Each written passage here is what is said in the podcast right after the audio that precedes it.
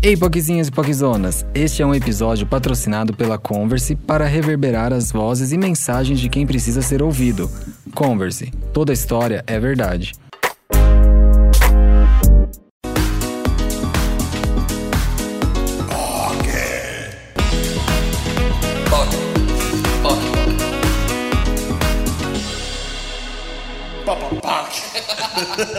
Poquezinhas e poquezonas, poquezeiras, poquzudas, Pocs geeks, poczemos e todas as outras pocs também. É isso mesmo, aqui ninguém E fica não de pocs fora. também. E não pocs também. POC Universe. Ninguém fica de fora aqui no POC de Cultura.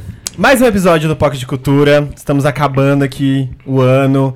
Este Ah. ano o POC de Cultura foi até o final, até o talo de dezembro. A gente lutou. A gente lutou, hein? A gente tá lutando por vocês, Eu tudo por lute. vocês, POCs.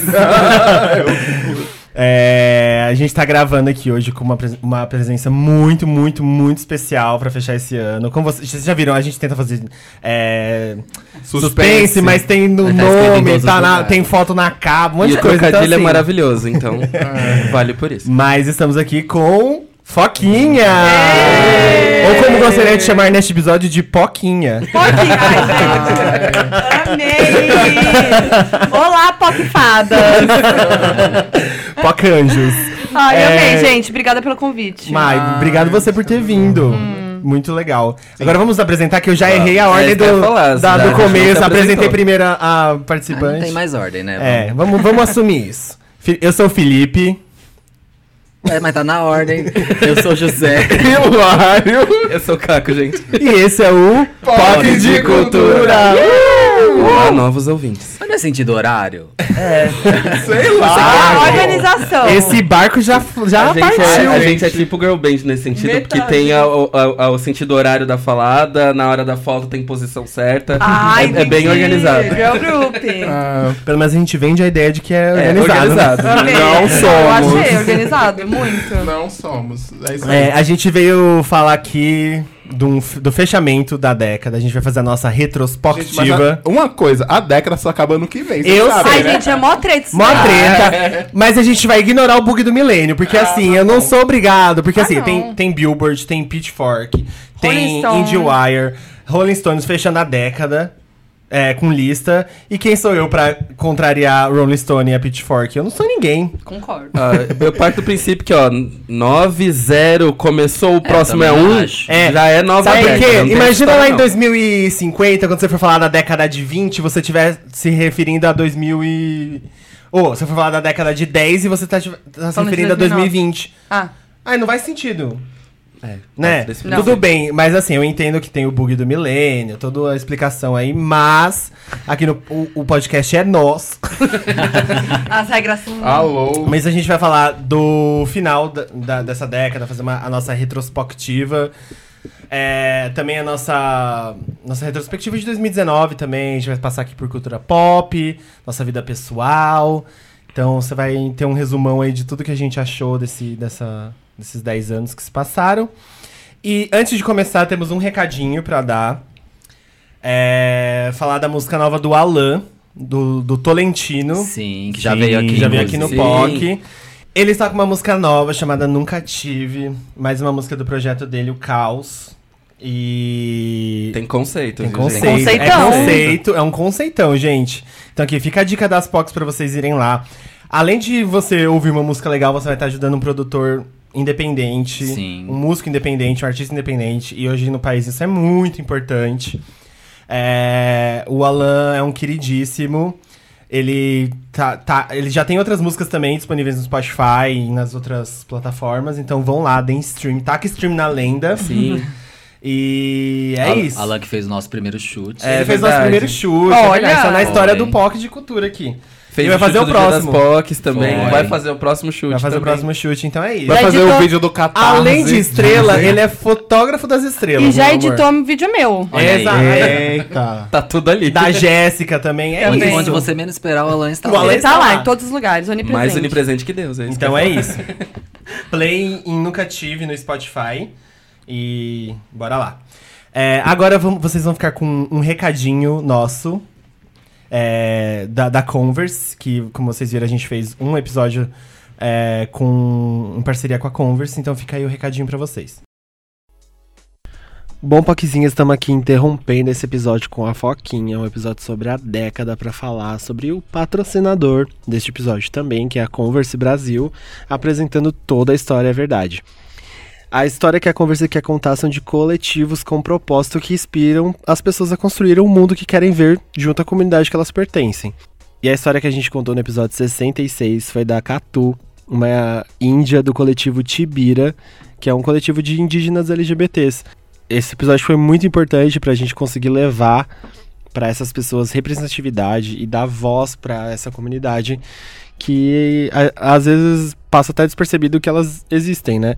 E é muito legal ter uma parceira como a Converse que acredita nesse tipo de conteúdo e que ajuda a gente a alcançar essas vozes para amplificar, para levar para vocês aí de casa conhecerem as histórias dessas pessoas. O Poco de Cultura tá totalmente dentro desse tipo de conteúdo e a gente acredita muito nele. Então, valeu aí, Converse, pelo, pela ajuda, valeu, Catu. E agora vocês podem voltar a ouvir a gente falando com a Foquinha sobre a virada da década. Valeu, tchau, tchau. E é isso, gente. Vocês ouviram um publi maravilhoso que a gente acabou de fazer, né? Pra ver como a gente tá chique. Mas, sem delongas, a gente vai pro tema. E agora, pra começar um pouquinho, né? Esse, esse quiz da década, eu queria saber de vocês, com quantos anos vocês começaram essa década? Quem Olha. começa? Fazendo essas contas aí, doida, que eu ainda acho que é. Doida. Doida, Só 10 anos. Tira Só 10. É, que é, é muito estranho pra quem faz no final do ano. É, eu também faço no 2005 final do Foi no ano passado, né? Não foi, não foi ontem. Nossa, mas só, só, só coice. É, então, eu com 17. Acabei de descobrir, só que. Che... Ai, que só, novo. Só que virei com. é, é, não, não virei com 18, né? É, 17. Você fez Você 17. começou 2010 com 17. Eu acho que sim. Eu ainda tenho problemas. eu ainda tenho problemas em, em aceitar que eu comecei a faculdade com 17 anos. Porque eu não lembro disso. Mas vocês estão falando, eu tô com vocês aí. Pera. É. Se você me acha novo, espera ouvir a dele. Ah, acho que eu tinha 14. Cancelada essa participação, tá? Bom, então. Eu achei um absurdo ser Eu- chamada pra esse Ah, podcast. não, amiga. Estamos aí. Eu tinha 26. Tá. 26. É. E eu tinha. Eu tinha 18. 18. Tinha, tinha feito 18, tava pra fazer 19. Eu tinha 21, fiz 22 no fim do ano, de 2010, né? Faz em outubro. É. É, aí eu, eu- Gente, eu tô meio bolado ainda, que eu não lembrava que eu tinha começado a faculdade com 17 anos, muito novo, É que né? você sai do terceiro já vai direto. É, né? É que eu fiz cursinho ainda. Nessa Três, dezoito. estrutura que tem gente que, que, que coloca a gente pra ir fazer a faculdade logo depois da, É. do, do Tanto- colegial, tanto militei. que Essa galera entra na faculdade é o pai que assina. Hã? É o pai ou a mãe que É. assina pra entrar na faculdade. É. Eu lembro que É verdade. no dia que eu fui fazer, eu fui fazer a inscrição no Mackenzie, e aí eu lembro que, tipo, na prime... eu passei na PUC no Mackenzie, aí eu lembro que eu pedi pra minha mãe, falei assim, tá, né, vamos comigo pra ver o que, que precisa fazer. Aí minha mãe, não, beleza. E aí na, na da PUC ela, tipo, cagou, assim, ela só não foi. e aí eu, tipo, beleza, mãe, eu nem me inscrevi porque eu também não tava. Aí ela, não, deixa de ser idiota, vai e se inscreve. E aí fui pra me inscrever no Mackenzie, não sei o que e tal, e todo preocupado, só que, tipo, eu trabalhava de sábado, então eu já tinha um mínimo de responsabilidade. Mas tava, tipo, preparado de manhãzinha, assim, pra ir fazer a matrícula na faculdade, no que eu olho, tinha uma galera, assim, com, tipo, o pai do lado, sabe? Tipo, ai, que, que sala que você vai? Tipo, que curso que você vai? Não sei o que, eu olhando com a cara de, ai, gente, que triste. Nossa, mas eu tava. ter- Eu tinha terminado a faculdade. Você fez o quê, Foquinha? É do, é do bonde? Ah, é do, é do bonde. É do jornalismo bonde da comunicação. Ah, era comunicação. É. É do bonde da Eu comunicação. fiz jornalismo na PUC. Em 2000 eu me formei em 2009. Belíssima confio, né? Ai, confio. Saudades. E aí? É, e, E tá. aí? E aí? E aí? É, não, e aí, era isso que eu ia perguntar. Vocês, que momento que tava da vida? Começando também a faculdade. É, eu achei que a gente ia fazer a pauta pessoal depois da pauta cultura pop, mas vamos lá, vamos aí. Ah, já começou? Já começou. Nossa, o momento que eu tava era um momento bem tenso, na verdade. Tinha acabado de sair de três anos de. Tipo, quando eu fiz 17 anos. É, bom, já contei mil vezes essa história aqui nesse podcast, mas a minha mãe descobriu minha sexualidade aos 15. E aí o inferno na minha vida começou. Toda aquela história que vocês já podem a- a- ouvir qualquer episódio do Pop de Cultura que eu contei, ou ass- assistir o Fantástico. Se eu vim separado cada episódio, você vai ter a história inteira, Inteira. condensada. Na verdade, isso aqui é um grande conceito, meu amor. Eu tô criando um álbum póstumo. é... Então, eu tava nesse momento da minha vida. Minha tinha acabado de mudar de cidade também, por causa da minha sexualidade. E aí, quando eu cheguei com 17 anos. Com, agora com 17 anos, sabendo, na, na faculdade, logo no, no final da, da faculdade eu arranjei um emprego. Não, na faculdade não, no final do ano eu arranjei um emprego, mudei pra, pra uma cidade fora de Prudente, ou de Epitácio, que eu morava em Presidente Epitácio. Aí fui morar em Prudente. E aí fui morar sozinho pra, porque eu não aguentava mais morar em casa, assim. Era, era insuportável viver na minha casa naquela época por causa da, da minha sexualidade e tal. Então tava naquele, nesse momento aí. Ah, E assim, faculdade é um momento muito, né, tipo, um mundo de possibilidades se abre na sua cara, Nossa, porque você. Sei lá, você acabou de ser terceiro colegial, você tinha que pedir pra ir no banheiro na, na escola. É, não, pra mim, que, né, pra, pra eu que era de escola pública, não precisava não, porque só saía. e ainda mais no interior, né? Mas. É que é muito, muito, é muito diferente, né? Você se sente meio que dono da- do mundo, assim, É, porque- cê- é a minha transição pra vida adulta É, mesmo, né? assim. Você tá naquele momento assim, caralho, agora eu posso tudo, Sim. agora eu sou foda. E aí, na verdade, você é um grande babaca na, na, é. na maioria das vezes. Não sabe nada da vida e tá lá, tipo, Se despeitando. É. Aí eu lembro, eu lembro do meu primeiro dia de aula, foi, foi bem aterrorizante, assim, na verdade. Porque, como eu tava num processo muito traumático, né, dentro de casa, eu, eu tinha muito. é, Gente, o meu colegial inteiro eu fui meio que escoltado pra, pra aula. Porque eu, era, porque eu era gay, né? Então minha mãe me levava com, sei lá. na- no terceiro colegial, com quase 18 anos nas costas, eu tava indo pra escola escoltado. Mas aí eu fico com muito medo, assim, muito medo do que tava pela frente, assim. Aquele friozinho na barriga, mas ao mesmo tempo, tipo, muito feliz em conhecer gente nova, porque cidade pequena ficava muito preso dentro do, da mesma rotina, né?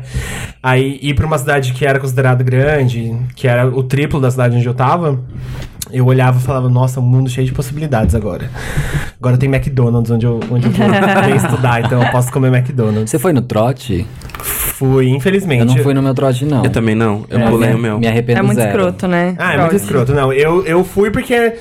Cara, não tinha outra. Não tinha, se, eu- se eu fizesse faculdade hoje, eu com certeza não iria. Mas eu tinha a cabeça, outra cabeça, né? Eu não Uhum. participei de nenhuma brincadeira, não me. E fui muito popular na escola. Então, se você tá ouvindo aí. Na escola não, no, no- na faculdade. Faculdade. É. Se você tá ouvindo aí e se sente obrigado a participar de trote pra se incluir, não. Não. existe mais isso. Isso é coisa de filme americano. É mesmo. Que coloca na sua cabeça. Não precisa. Mas tem faculdade que, sim. É, Sim. é, tem faculdade que meio que obriga. Mas a- ao mesmo tempo eu acho que você consegue encontrar sua galera ainda sem participar desse tipo de Ah, se sim. meter a isso, né? Porque muita gente vai porque é medo de não se incluir, de não se. E às vezes é uma galera que você, na vida real, você nem ia querer se envolver de verdade. É. É, foi exatamente, tipo, meu trote no Mackenzie foi... Eu não tomei trote, na verdade, porque no dia eu tava trabalhando e eu fui pra, pro primeiro dia de aula e foi aquela coisa, na porta eu decido o que eu vou fazer. Tanto que eu tinha até levado, tipo, na mochila eu tinha levado uma camiseta e um shorts extra pra caso eu decidisse. E aí eu tava na porta fumando e aí eu lembro de, tipo, ver, eles estavam começando a rebanhar, assim, a galera de, de, de, né, de novatos pra poder fazer o trote. E aí eu só olhei e falei, puta, minha roupa tá boa, eu não tô com saco, vai estragar meu tênis, tipo, eu só não quero esse momento. E aí chegaram e falaram, tipo, é, nunca te vi, isso aqui e tudo mais, não vai pro trote? Aí eu virei e falei assim, cara, eu sou veterano. Ah. E aí eu fiz a, fiz a Amor, eu cena ali do, veterano. do sou a veterano. e ainda, tipo, saí de boa e tal, e aí ele, ele virou e falou Ainda fez trote nos outros. Aí o moleque virou assim, Guilherme, você é veterano, qual que é essa aula? E a sorte que eu sabia qual que era a primeira, só a primeira aula. Aí eu respondi a primeira aula, assim, tipo, na hora que ele me perguntou, eu respondi, daí ele, tipo, ah, foda-se. Beleza, me deixou, me deixou quieto, eu dei meia volta, entrei no elevador e fui pra aula. Aí foi isso, mas assim, lá era meio um lance de você ter essa questão do, do trote, até porque o, o trote em si, toda a estrutura do trote lá é muito grande. E as pessoas Ah, não, é falam gigantesca. do... Onde você fez faculdade? Mackenzie. Ah, você falou, né? Aí vira, tipo, do trote já vira meio festa de rua, de festa de rua vira um acontecimento e as pessoas ficaram falando dessa porra desse trote por um mês. Então, assim, era um lance que tinha ainda dessa questão da inserção, mas, cara, não foi nada especial. Qualquer festa de rua da faculdade que você bebe o mesmo tanto é igualzinho. É, exatamente. E você, amiga? No, a, a Começo da do- década. do começo da década. Então, eu tinha me formado em 2009, então 2010 era aquele momento que eu tava meio E perdida. agora? Tipo, é, porque assim, eu fazia estágio na Capricho até 2009, e aí acabou meu estágio e não tinha vaga pra me contratar, que existe muito isso em empresa de comunicação, né? Sim. É o que mais que É, mais mas existe. existe. Então, tipo, você tem a vaga de estagiário. Amiga, a senhora trabalhava na Capricho de estagiária? Meu Porque eu, anjo, eu fui editora. eu sei que a senhora foi Capricho, né? porque eu trabalhei como frila da Capricho em 2009. Ah, então eu tava lá? Tava lá, porque às vezes não se Olha aí. conhecia antes. Que Dez coisa, anos né? depois, esse é o quadro Ai, Arquivo Confidencial. Arquivo é por isso confidencial. que é aqui, né? Foquinha, essa é sua vida. Traz o gelo seco! Um PowerPoint com todos os seus jobs. Mas é, eu, eu, eu entrei na Capricho em 2008, é, foram dois anos de estágio, eu acho, 2008. Aí 2008, 2009, aí não tinha vaga pra me contratar, porque precisava ter vaga. E aí eu fiquei muito triste, porque, tipo, eu tava super bem lá, e, tipo, meus chefes estavam tristes, porque tava super dando certo, assim, é, que eu trabalhava como repórter, né, apesar de ser estagiária. E aí não podia me contratar, e aí é isso. Aí eu fiquei muito triste, muito frustrada. Mas em 2010 eu consegui um emprego que eu queria muito, muito, muito, que era um sonho, como uma jornalista de entretenimento, que era trabalhar na Rolling Stone Brasil. E aí rolou. Putz, ai que foda. É, aí em 2010 eu trabalhei na Rolling Stone Brasil e 2010 também foi o ano que eu fiquei solteira, porque eu namorei muitos anos. E aí no final de 2009 eu terminei. Então 2010 foi, tipo, muito vida nova. Assim, eu tava solteira, eu tava novo emprego, tipo, foi legal, assim, sabe? E no fim de 2010 eu voltei pra Capricho, como, como repórter. Como repórter. É, uma vaga de repórter. Abri uma vaga, eles me Foi então realmente uma virada mesmo Foi, sua vida. Não foi só, tipo, numeral, foi. Foi. Da vida É, tipo, mesmo. a, a década começando diferente, É, pesado, um pouco. assim. Sim. Nossa, muito louco. Legal. Eu nem lembro minha virada de década, o que aconteceu. Você foi pra oitava série. Aí eu tinha 14 Tava anos. Aí eu comprei um pirulito. Era tipo isso mesmo. Bullying. Aí eu comprei um frigels no recreio. Heterozinho, era isso, não lembro. Não aconteceu nada na virada do ano. Ah, mas assim, você fez 15 anos no outro. Não. Não, Cara, tipo, não, mas você de realmente, dois- a sua década mudou muito, né? Tipo, porque você era. Ah, eu, tinha fui, ca- eu, eu 15 tinha anos. acabado, de, É. eu tinha acabado de Caraca. entrar no ensino médio, foi isso. Que aí, tipo, do, do fundamental pro médio é diferente. É, não, é uma diferença. Não, é uma baita diferença. Eu amo que ele. Não, é uma diferença. É que uma... E a amor. gente. Não, é uma diferença. É diferente, é diferente. E é isso. Ah, a minha, eu já morava aqui em São Paulo, aí eu fazia frila na Capricho, na Veja, na no Guia do Estudante, lá na Abril, e era um inferno essa vida de frila. Mas você não ficava lá. Não, não ficava lá. Tá vendo? Por isso que. É, aparecia muito esporadicamente. Mandava eu fazer as coisas, né? Aparecia muito esporadicamente. E hum, acho que foi isso. Não tinha muito. Ah, eu tive um namorado bem trash. Tava falando dele na minha terapia nessa É época, verdade. essa semana. Relacionamentos, vamos falar. É, tive um namorado muito trash. Foi bem trash mesmo, punk. É, o, comentário, o comentário padrão dele pra mim era: por que você tenta ser essa coisa de comunicação? Por que você não faz todo como todo nordestino e vai ser porteiro? Esse foi o Mentira. comentário que ele falou pra Ah, mim. não, gente. Pelo amor de Deus. Esse pra era o meu pra ver como, né? Esse era o meu namorado. choque. Ainda em 2010 as pessoas falavam É. bostas desse nome. Nossa, não, e muitas bostas, né? É, Para... Esse poderia ser um comentário Mas de olha- mil, 1510. Ou, mas- ou hoje ainda tem gente falando É, isso, que é hoje, muito é mais verdade. impressionante. é, mas vamos trazer agora. Eu estou num momento melhor nesse, nessa fase de relacionamento. Tá né? mesmo? É, É né? É isso. no fim, é isso. É... Agora, ah, aproveitar e falar de relacionamentos. Eu tava numa época bem, bem intensa também. Eu tava muito apaixonado por um menino. Eu, eu passei, inclusive, passei muito, muita desse, dessa época da minha vida, dos 17 até os 20 anos, meio que fissurado nesse menino, nesse boy, que era tipo, ai, o menino mais bonito do, do interior é de São Paulo. Não. Não é a Gaga Cover. A Gaga Cover já tinha passado. É porque, amiga, eu namorei a. Mentira. Você lembra da Gaga Cover do Lembro Twitter? muito. Era a minha ex-namorada. Eu namorei ela, namorei ele antes de- dele virar Gaga Cover. Para! Não, gente. Pedro eu tô Rubira, você amando, lembra? Eu tô amando. Que ele fazia as tweet cam. Eu lembro muito. O amigo Felipe falou minha ex-namorada. É, falou mesmo, falou mesmo.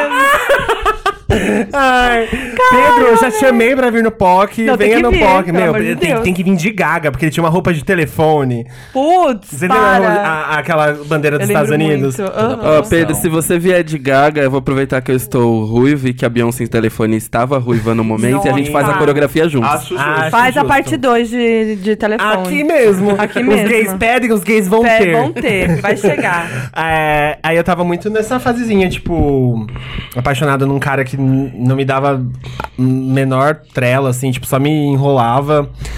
A gente via, a gente, eu ia viajava pra ver ele, porque ele era de outra cidade, aí, tipo, eu ficava na casa da- dos amigos dele, ele era ma- maior de idade e tal. E a gente ficava, eu ficava meio que excluído, sabe quando você se sente não pertencente ao lugar 100%? E, a- e as pessoas fazem questão de, tipo, mostrar que você não faz parte daquele mundo.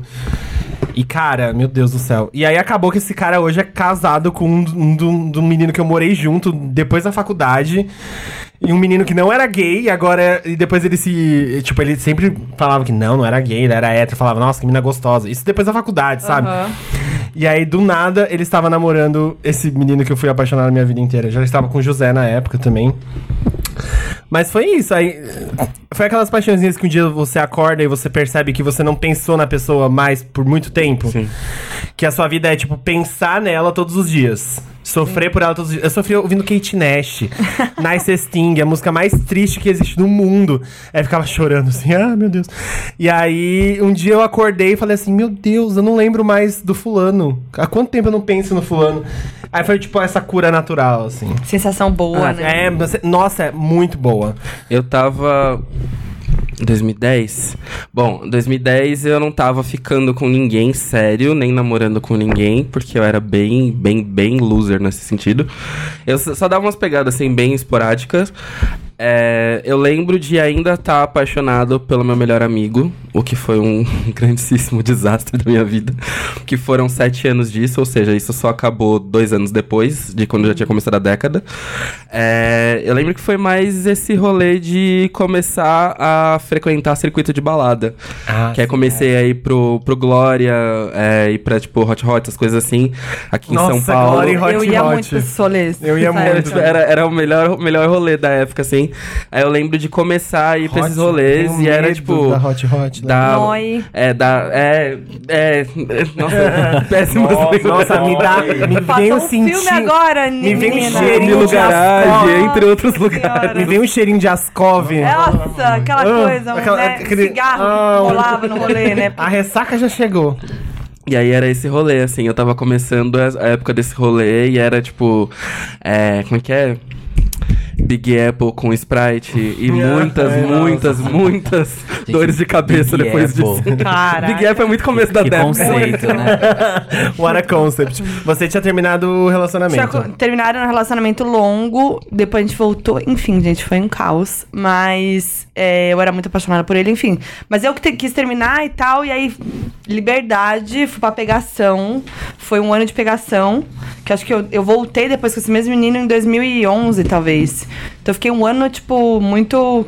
Aproveitando. Eu Aproveitando. sabe aquela- aquelas pessoas da sua vida que você fala assim, ah, eu sei que eu vou voltar com ela uma hora? Sim. que eu era muito apegada, né, nesse relacionamento. Então eu, tipo, curti muito, assim, então eu tava na pegação mesmo. Eu tive uns, vários rolos, assim, mas eu tava bem desapegada. Mas aquele momento que você namora por muito tempo e aí você termina. Exato. E aí você quer fazer Não, gente. absolutamente tudo. Tudo. E eu namorei durante toda a minha faculdade. Então eu ia pro Nossa. Juca, eu ia pras festas e não pegava ninguém. Ninguém. Ninguém. Nossa, e pro Juca e E ficar aí, na hora ali. que aí é terminou a faculdade. Nossa. Foi isso. Eu falei, porra, a gente podia ter terminado antes, né? Pelo menos ter aproveitado mais o. Amiga, e Um aninho, pelo menos. Podia ter continuado indo nas festas da faculdade, formado. Ai, É, mas não sei, eu É que tava depois mais. é outra vibe, É outra né? vibe, Aí é. você olha pra essa galera e fala, nossa, jamais faria isso. É, imagina, Aí né? dá um flashback, tá lá você fazendo Não, exatamente a gente, mesma eu coisa. fazia. Eu, nossa, eu no Juca, meu anjo. Olha, Era estrago. era estrago. E vo- você, José? Ah, Não 14 tinha anos. relacionamento mesmo. 14 é pula? Relacionamento com quem? Ah, com uma menininha, porque no colegial eu tinha com um monte de menininha. eu mandava piranha. cartinha. Moleque piranha. Era bicho solto. Era, solto. era. Era bicho solto. Eu era hétero topzera, eu só não queria namorar ninguém, não. Agora, por que, que eu não queria namorar? Aí já... É, é aí, né? É. O, o tempo, o tempo disse. É, Aí, tá. O que que. A, a gente continua no pessoal ou a gente faz uma pausa agora vai pro pra Vamos mesclar, pro pop? vamos mesclar. Porque daí também a gente o quê? Prende audiência. Prende. Porque vem Porque, assim, novidade vem ainda novidade da década. Vem no Não, porque ainda a gente vai falar sobre as melhores, os nossos melhores momentos da década, nossos melhores, tipo, não só 2010, mas os Porque anos muita inteiros. coisa aconteceu, Muita né, de coisa aconteceu. cá. Meu Deus do céu, e se aconteceu foi nessa década. não, Foi. em 2019. 2019 foi uma década dentro de 2019. Foi, Foi mesmo. Foi mesmo. Porque aconteceu tanta coisa que parece que Que passou ano- 10 anos. Aham. Que ano Acho que os dois dois últimos, né? 2018 2019 É. foi, tipo, o suficiente pra Olha, década eu, inteira. eu vou te Foi. dizer que até 2016, pra mim, que eu, eu hoje me sinto com 86. Assim, passou umas seis décadas. Mas vamos lá, então, vamos agora pra, pro mundinho pop, pra esse mundinho pop. É, qual foi pra vocês, antes da gente entrar em lista de álbum e de, tipo... A gente viu agora que a Billboard, a Billboard e, é, colocou a Taylor Swift como artista da década, né? Chacota. Tenho várias ressalvas sobre isso. Várias. Porque, assim, pra mim, qualquer pessoa que tivesse nomeada que não seja Beyoncé, tá errado. errado. Também acho. Sim. Gente, Lemonade foi nessa década, sabe? Exato. Com licença. Não, Lemonade, Beyoncé. Beyoncé, Beyoncé auto-intitulado. é. O For. O For. o The Carters. a Coachella, o The Coachella. Carters, tudo. Não, não negou. a Beyoncé, ela, ela, eu não sei. Ela, ela entre- ela entregou basicamente um TCC a cada quatro anos. Porque é Foi. aquilo, ela tipo tem, na- isso. ela tem nas costas dela a obrigação sempre, e eu acho isso muito foda que ela sempre cumpre com essa obrigação de. Cara, eu lancei uma coisa muito foda agora, só que a próxima coisa vai ser tão foda quanto, vai É. ser maior. Exato. E a próxima vai ser maior. Então, assim, tipo, dois Super Bowls gigantescos, Formation no Super Bowl. Homecoming. Homecoming, o Beachella, enfim, várias coisas Onde aconteceram. estava Kanye West quando decidiram essa... É, Né? Cadê ele pra falar? Pois pra é. falar assim, Ô, gente, sobe não. É verdade. Ele deve estar num morro rezando. Foi em né? 2009, Isso inclusive, que ele faz, subiu né? no palco da... Eu entendo que a hype da Taylor aconteceu em 2010 e ela é muito conhecida. Hoje, com certeza, Sim. provavelmente a maior artista feminina que vende hoje em dia é a Taylor. Mas quando a gente fala de artista da década, não de maior vendedor da década, não, né? Não, Mas será que eles não levaram em consideração uma pessoa que, tipo, cresceu muito, sabe? É, Tipo, eu tomou acho que, proporções absurdas. Mas aí a Rihanna né? também Isso- poderia, entendeu? E acho que a Rihanna não foi, começou não foi a, década com We. Found Love. Sim. Mas ela já E parou, ela pra, faz- parou, já né, parou de pra fazer fazer lingerie há quanto A Faz ex-cantora. uns quatro anos que ela tá vendendo maquiagem. Para, ai, gente, a mas vende- deixa ela. A vendedora da Avon, ex-cantora Rihanna. Eu amo aquele tweet Aí. assim, meu filho em 2029. É, pai, a, a dona da Fenty Beauty já foi cantora? Mas aconteceu outro dia, eu vi um tweet de uma menina dizendo, mas esse é. Eu, eu vendo o N5. E aí a menina, mas esse é o Justin Timberlake? Ah, é, gente, Aí eu galera. Disse que. É, amiga, ela fez, pa- ela fez parte. É, mas as pessoas não sabiam que, a San, que Ele o Júnior tinha irmã. É, Ah, porque a gente viveu um momento onde o Júnior é, mais maior conhecido que, a Sandy Sandy. Júnior. É maior que Sandy Júnior. É, maior que Sandy Júnior, porque ele virou youtuber É, e tal, e ele começou a ficar muito conhecido. Então, tipo, a, a nossa geração, a nossa bolha de amigos e tal, conhece a San- o, a- o Sandy Júnior e, assim, a gente viu crescer muito a Sandy, né? Tipo, os holofotes estavam muito nela, assim. E aí hoje deu uma virada total. Mas assim, eu entendo. Eu entendo também falar da Taylor, porque eu acho que pra uma geração ela é muito importante e, e eu acho que ela teve toda uma transformação nessa década que foi muito forte, assim. É. Ela vem muito forte com a coisa das eras, dos álbuns, do conceito, das letras, que são muito, tipo, ah, o diário da vida dela real, assim. E ela veio, ela trouxe muito forte isso. A Adele também, óbvio, mas ela, tam, ela vem com essa coisa muito das letras muito pessoais e Ela tal. teve a mudança de gênero também. De gênero também, de, Teve o de lance o música. Spotify, E do, parece que ela transicionou, né? Os Mas não. streaming. Não, é gênero musical.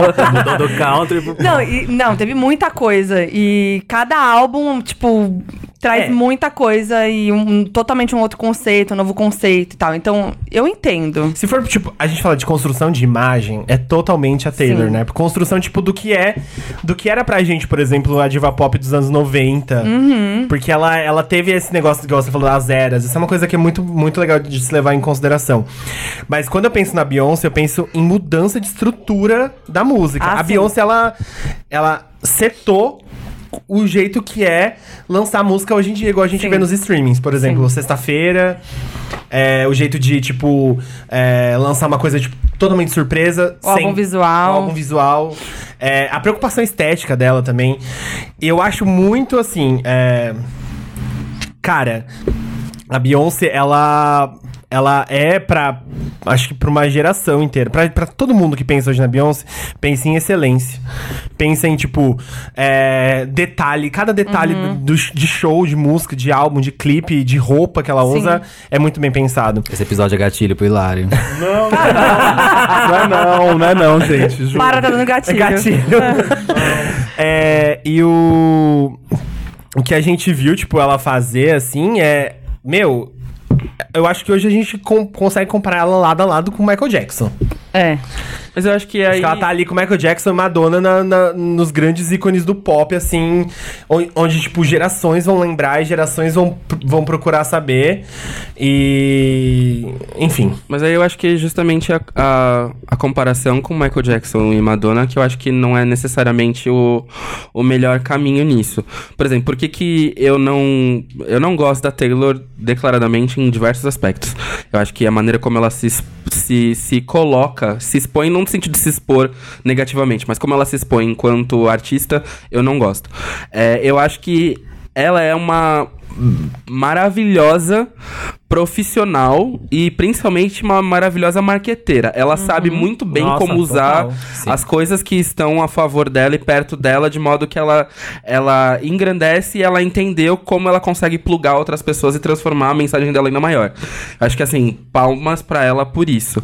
Eu acho que num resumo da obra, por exemplo, por que, que eu falo que não comparo Michael Jackson e, e Madonna com Beyoncé? Porque eu acho que o que a Beyoncé tá fazendo é entendendo que ela nada numa força completamente diferente de que muita gente da música nada.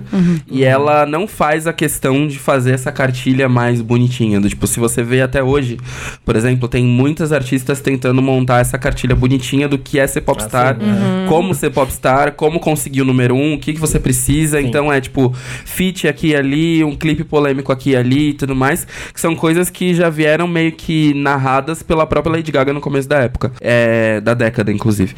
Eu acho que quando a Beyoncé entra pra fazer esses propósitos dela com o trabalho dela, ela até é uma frase maravilhosa de Beyoncé que ela fala, tipo, radio say speed it up, I just, I just take slow. E ela fala isso, né, pra traduzindo sobre, tipo, o tempo dela não querer seguir o tempo do rádio, que é acelerando, e sim definindo o tempo dela, que é o tempo lento. Eu acho que é meio sobre isso. Ela definiu um tempo que é um tempo dela. Ela tem um formato de lançar coisas que é um formato dela, do tipo. Tanto que assim, por que, que nenhuma popstar resolveu fazer um vídeo, é, um álbum visual? Tipo, nenhuma popstar grande resolveu fazer um álbum visual porque sabe que vai ter a comparação com ela. Quando faz, tenta desmistificar justamente essas, tipo, essas comparações. E todo mundo tá meio que tentando arranjar um jeito de, tipo, sabe, mostrar é, o trabalho de uma forma que ela acabou setando como sendo o, o criativo. Eu sabe? concordo é, absolutamente com o que você disse. A minha comparação com a Madonna e o Michael é da grandeza e da lembrança que ela vai deixar, o impacto cultural e musical na história. Então, por exemplo, é, a gente vai saber se, por exemplo, daqui a 20, 30 anos vamos falar de Ariana Grande? Não sei. É. Ela faz muito sucesso agora, mas a gente sabe que Beyoncé vai. Ah, a gente sabe que certeza. Beatles ainda vai ser lembrado. Sim. Que Michael Jackson ainda vai ser lembrado, que Madonna ainda vão ser lembrados. E, tipo, aí a gente consegue colocar a Beyoncé, que, na- que nasceu numa época totalmente diferente da Madonna e do Michael Jackson. A gente consegue colocar ela nesse, nesse Hall of Fame, assim, tipo, de pessoas que, assim, vão durar, vão perdurar aí por muito tempo o nome, a, o impacto, a, lem- a, a lembrança dela, uma música dela, vai ainda vai fazer tipo daqui a 40 anos, imagina, sei lá, a gente dançando Crazy in Love na, na- nas festinhas de casamento Nossa, assim. nem ela Ah, vai sim. querer mais. Nem ela, não. É, então, mas é tipo o Bee Gees, a gente É ouvindo Bee isso, Gees mas hoje, é né? total. É. Então tá, concordamos aqui, talvez em partes, todos, que Beyoncé talvez seria. Concordo Sim, totalmente. Sim. Ah, mas aí então, tirando Beyoncé e Taylor Swift. Eu só quero dizer Qual é que a eu, da década eu de só quero vocês? dizer que eu concordo totalmente sobre a Beyoncé, que não acho que a Taylor Swift... Sim. Eu só acho que, assim, o que foi falado, É. entendo, ent- entendo por partes dela tá ali, mas não acho que deveria ser também. Aham. Eu. E aí, mas a de vocês, assim, do Ah. coraçãozinho de vocês, da Pussycat década de vocês. Dolls. que voltaram agora, então é. É. Putz, mas os Dolls parou em 2010, né? Parou em 2010. Então não dá pra ser Pussycat Dolls, Voltou não, agora, viado. Elas Comeback, passaram comeback. realmente 10 anos. E não só. é me colocar Nicole Scherzinger, não, tá? Não, mas nem eu tenho coragem. Nicole é que Scherzinger eu, pra- solo. eu, a minha. Assim, tirando Beyoncé, né? Pra, a minha é a Rihanna. E apesar sim. de ela ter agora, tá nessa pausa aí do R9 que nunca sai, é, o que ela tá fazendo é muito foda, de qualquer maneira, né? O império que ela tá construindo, o que ela tá fazendo é muito, muito foda. É, porque quando você pensa em artista, você pensa no todo, né? Sim, então, assim, sim. isso tá incluso na parte artística dela, Tá, assim. totalmente. Mas no começo da década ela fez muita coisa incrível, né? Muita. Você mesmo falou, We Found Love, Diamonds, Diamonds. dessa década. É, tipo, a gente pensa em hitmaker hoje, ela tá lá ela. Gente, e mesmo sem lançar músicas próprias, ela tá no Ela top. tá no top, Com aham. os feats dela. Sim. Tipo. Inclusive, o Without Love passou pelas mãos da Nicole. É verdade, Nicole recusou e Falls Love. merecido, Autoestima, Nicole autoestima de É o que a Nicole. gente tava falando, é aquele tipo de música que independe da artista, né? O Without Love eu acho que ia fazer sucesso, talvez, na voz de qualquer pessoa. É. assim. Tem a formulinha de fazer É, sucesso. tem a fórmula. os barulhinhos. É, É, mas eu acho que a- a- o artista ajuda muito a, Não, a ajuda, crescer. lógico. Porque a Ah, Rihanna é, já era um artista de certeza. nome, já era a, a famosa A-list, né? Aham. Porque ela já tinha vindo do Loud, do, do Umbrella. do Umbrella e tal. É, Hilário, vai. Vamos diversificar aqui essa ordem. Eu gosto, eu gosto do trio. Eu gosto da Rihanna, eu gosto da Lady Gaga e gosto da Katy Perry. Eu acho que a Katy Perry no começo da década foi muito foda. Muito. Teenage né? Dream. Teenage Dream é uma coisa maravilhosa. Os shows da Katy Perry são maravilhosos. Foi pra todos que vieram aqui no Brasil. Desculpa te interromper, mas eu acho que a Katy Perry é também o ícone do, das eras. Sim. Ela faz muito bem, que é tipo. Faz. É, Sim. ela, é o álbum lá que tem todo um conceito. Aí os clipes seguem o mesmo conceito. A roupa dela no tapete vermelho segue o mesmo conceito Sim. do álbum, da capa. Do, tipo, é, tudo, tudo muito ligadinho. certinho. Amarradinho, né? É, ela é muito ligada nisso É. tudo. Eu também gosto muito dela. Acho que Katy Perry é muito maravilhosa. Acho que as três mesmo, tirando a Beyoncé. A Beyoncé tem um problema aqui, né? Que já, já me exporam de novo nesse episódio. eu tenho um problema. Não é, não é que eu não goste dela, eu realmente gosto. Eu também concordo com vocês que ela é realmente um grande nome que vai ser lembrado pra sempre. É, mas é porque eu tenho, eu tenho meio um problema com tudo que é muito unânime, entendeu? Eu gosto de não gostar de coisas unânimes. Gosto de inovar. É, Primeiramente, eu gosto de inovar, de unânimes. quebrar padrões. E aí, tudo que é muito unânime, eu fico meio com preguicinha. Aí eu não fico com vontade de ouvir. de Modinha. ver. É, exatamente. Não, e modinha, porque modinha eu, eu até gosto, eu me arrepio com as coisas, sabe? Fico, fico choro com comercial de margarina. Mas é isso, mas aí eu, eu citaria as três mesmo. Eu acho que a Lady Gaga teve uma coisa que ela deu uma, ela deu uma mudada, assim, na carreira dela muito forte, né? Ah, sim, nossa. Ela foi do high-low mesmo, assim, teve uma carreira high-low, porque ela foi, veio do topo, aí ela deu uma caída muito drástica, assim, foi pra um álbum péssimo. Literalmente quebrou o quadril. É, arte, po- Nossa. arte pop é péssimo. Eu não gosto muito de arte pop, desculpa aos, gosto. aos monsters que É estão aí. conceito, é o conceito. É, não gosto de arte pop. é- Tem cinco músicas que salvam. É, eu, não- eu acho que salva um, amigo, mas mesmo assim, enfim, olha que eu gosto, hein? É... E ela que é monster. É.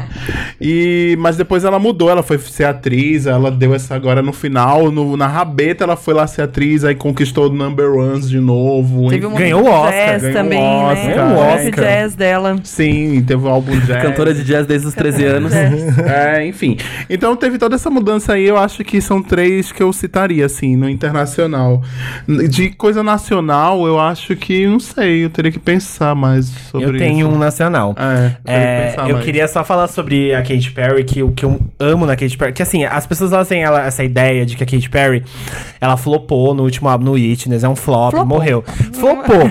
Mas, meu, ela ainda assim é muito ouvida. Ela lança Sim. música avulsa hoje, ela teve um bilhão de, de, de plays no, no Spotify. Ah, inclusive a música de Natal dela é muito gostosinha. É muito, e é, muito difícil ouvir uma música de Natal nova que não seja Sim, All I Want for que não Christmas seja igual a You, todas as na outras. versão de qualquer outra pessoa. É.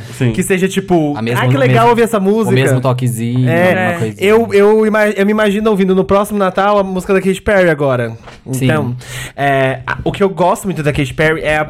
e, a- e o que eu valorizo muito em to- qualquer artista que se propõe a fazer clipe, que era o que a gente tava falando antes da gente começar o episódio. A gente tava assistindo o clipe do Harry Styles. E, cara, eu tenho muito apreço por gente que tem preocupação com audiovisual e que realmente se empenha em fazer um clipe foda. E a Katy Perry, cara, ela se empenha. Você pode pegar, talvez a Kiss the Girl não, porque a Kiss the Girl primeiro é low budget, mas você pode pegar a maioria dos clipes da Katy Perry. É só você pegar todos do Teenage Dream mesmo. São É, todos, nossa, não, todos, com história. O do Prism também, Do do- Prism são também. muito bons. Os, os do Witness, que não, são, não fizeram sucesso. Bon Appetit é um puta clipe, Nossa, é um clipe muito foda. foda. Então, assim, essas músicas avulsas que ela tem lançado também, os clipes são muito bons. Então, assim, a Katy Perry tem essa preocupação do audiovisual tão imputada na carreira dela que eu acho que o dia que ela fizer um clipe ruim. Ela já fez um clipe ruim com aquela Rei Rei Rei lá, aquele clipe lá dela de armadura, é bem, ruinzinho. mas, eu- mas eu acho que. O We Do pela apropriação cultural também, mas sim. É, por causa das tranças, né? Não, não só. Não, ah, é, tem, tem- muitas. é. Muitas. Mas, enfim, aí tem a Katy Perry. é, eu não colocaria ela no meu, mas eu, eu ficaria com o Hilário no internacional, que é a Lady Gaga. Porque 2010, Nossa, gente. foi Lady Gaga. Bad Romance estava Não, não tocando. pra ninguém. Saiu em Nossa. 2009, mas 2010, Bad Romance. E Bad Romance virou o jeito que artista pop faz música genérica. Porque a É. gente via a música genérica de um jeito e agora Ah, tipo, e o jeito Bad Romance clipe mudou. também. É. Ela revolucionou a indústria Gente, audiovisual de clipe. Ela assim. voltou com os clipes. Ela voltou, foi porque ela assim, a gente não tinha mais clipe de nove minutos É, que contava uma nossa. história, que tinha um, todo um, uma a, a história gigantesca por trás e fazia sentido com o clipe, a música e tal. A Gaga, assim, É. eu tenho muitas ressalvas com a Gaga durante a carreira, mais pelos fãs da Gaga que são meio chatos, mas Você vai ser cancelado. Vai. Ai, Sozinho. Mais Vai uma mesmo. vez, putz, Sozinho. Mais uma vez. É, eu amo, eu amo a história que a Gaga contou nessa década, assim. Ah, esse high and low que o Hilário contou, o low a gente pode pegar da frente do, do art pop, né? Pro, pra, pra, É até o, ela tava, ela o, tava o Joanne. momento bem ruim, né? É, não, era um ela tava, momento momento, ela tava no momento usando milhões de drogas e aí tinha aquele empresário envolvendo que com era gente péssimo. merda. Sim. É, o empresário era péssimo e deixava ela fazer essas coisas Sim. e incentivava ela É. a ficar no buraco lá, e ficar dizendo. Eu acho que o grande problema do artista é quando ele perde muito a noção de realidade, assim, porque todo artista já, quando o artista chega num patamar muito gigantesco, é, ele fica muito distante da, da, da realidade das pessoas, do público, e aí fica, fica uma corja de gente puxa saco, dizendo assim, ai como você é maravilhoso, ai você é incrível, você é o maior do mundo, ai você não precisa fazer nada, todo mundo te ama, não sei o quê. E aí a pessoa acredita naquilo, entendeu? Isso acontece com artista, isso acontece com empresário, isso acontece com político, isso acontece com todo mundo. Então fica naquilo. Então ela perdeu meio esse tato da realidade ali Sim. naquele momento. E ela se começou a se preocupar demais em vender um conceito muito Sim. forte pra cada uma da. Sim, um E, conceito assim, muito louco e é, muito distante. É, era, tava muito distante, exatamente. Tipo, o art pop, ele é uma bagunça, ele tentou ser uma coisa muito fechada e muito, muito artístico, e ele não se encontrava. A gente, tipo, as músicas do art pop parece que é uma playlist. É. Sim. Não parece um álbum, você parece estar ouvindo uma playlist de músicas da Gaga. De CDs totalmente diferentes, de anos totalmente diferentes. Então ele não condizia muito ali com, com o momento. Mas, meu, toda a subida dela, hoje como vencedora de um Oscar, atriz é, premiada pelo. Ela foi premiada pelo SAG Awards, não foi? Como melhor atriz junto com a Glenn Close. É, Globo de Ouro e tal. Ouro. Então, tipo, ela teve essa, esse. Eu acho que ela fechou um círculo muito, muito bonito dentro desse, de 2010. E eu acho que uma artista, pra contar uma história, ela tem que ter o, o low dela, dela, né? Até, até pra, pra tipo, ver, ver, a, ver a, ela ressurgir, a ascensão de volta. Então eu ficaria com a Gaga. E, e Nacional.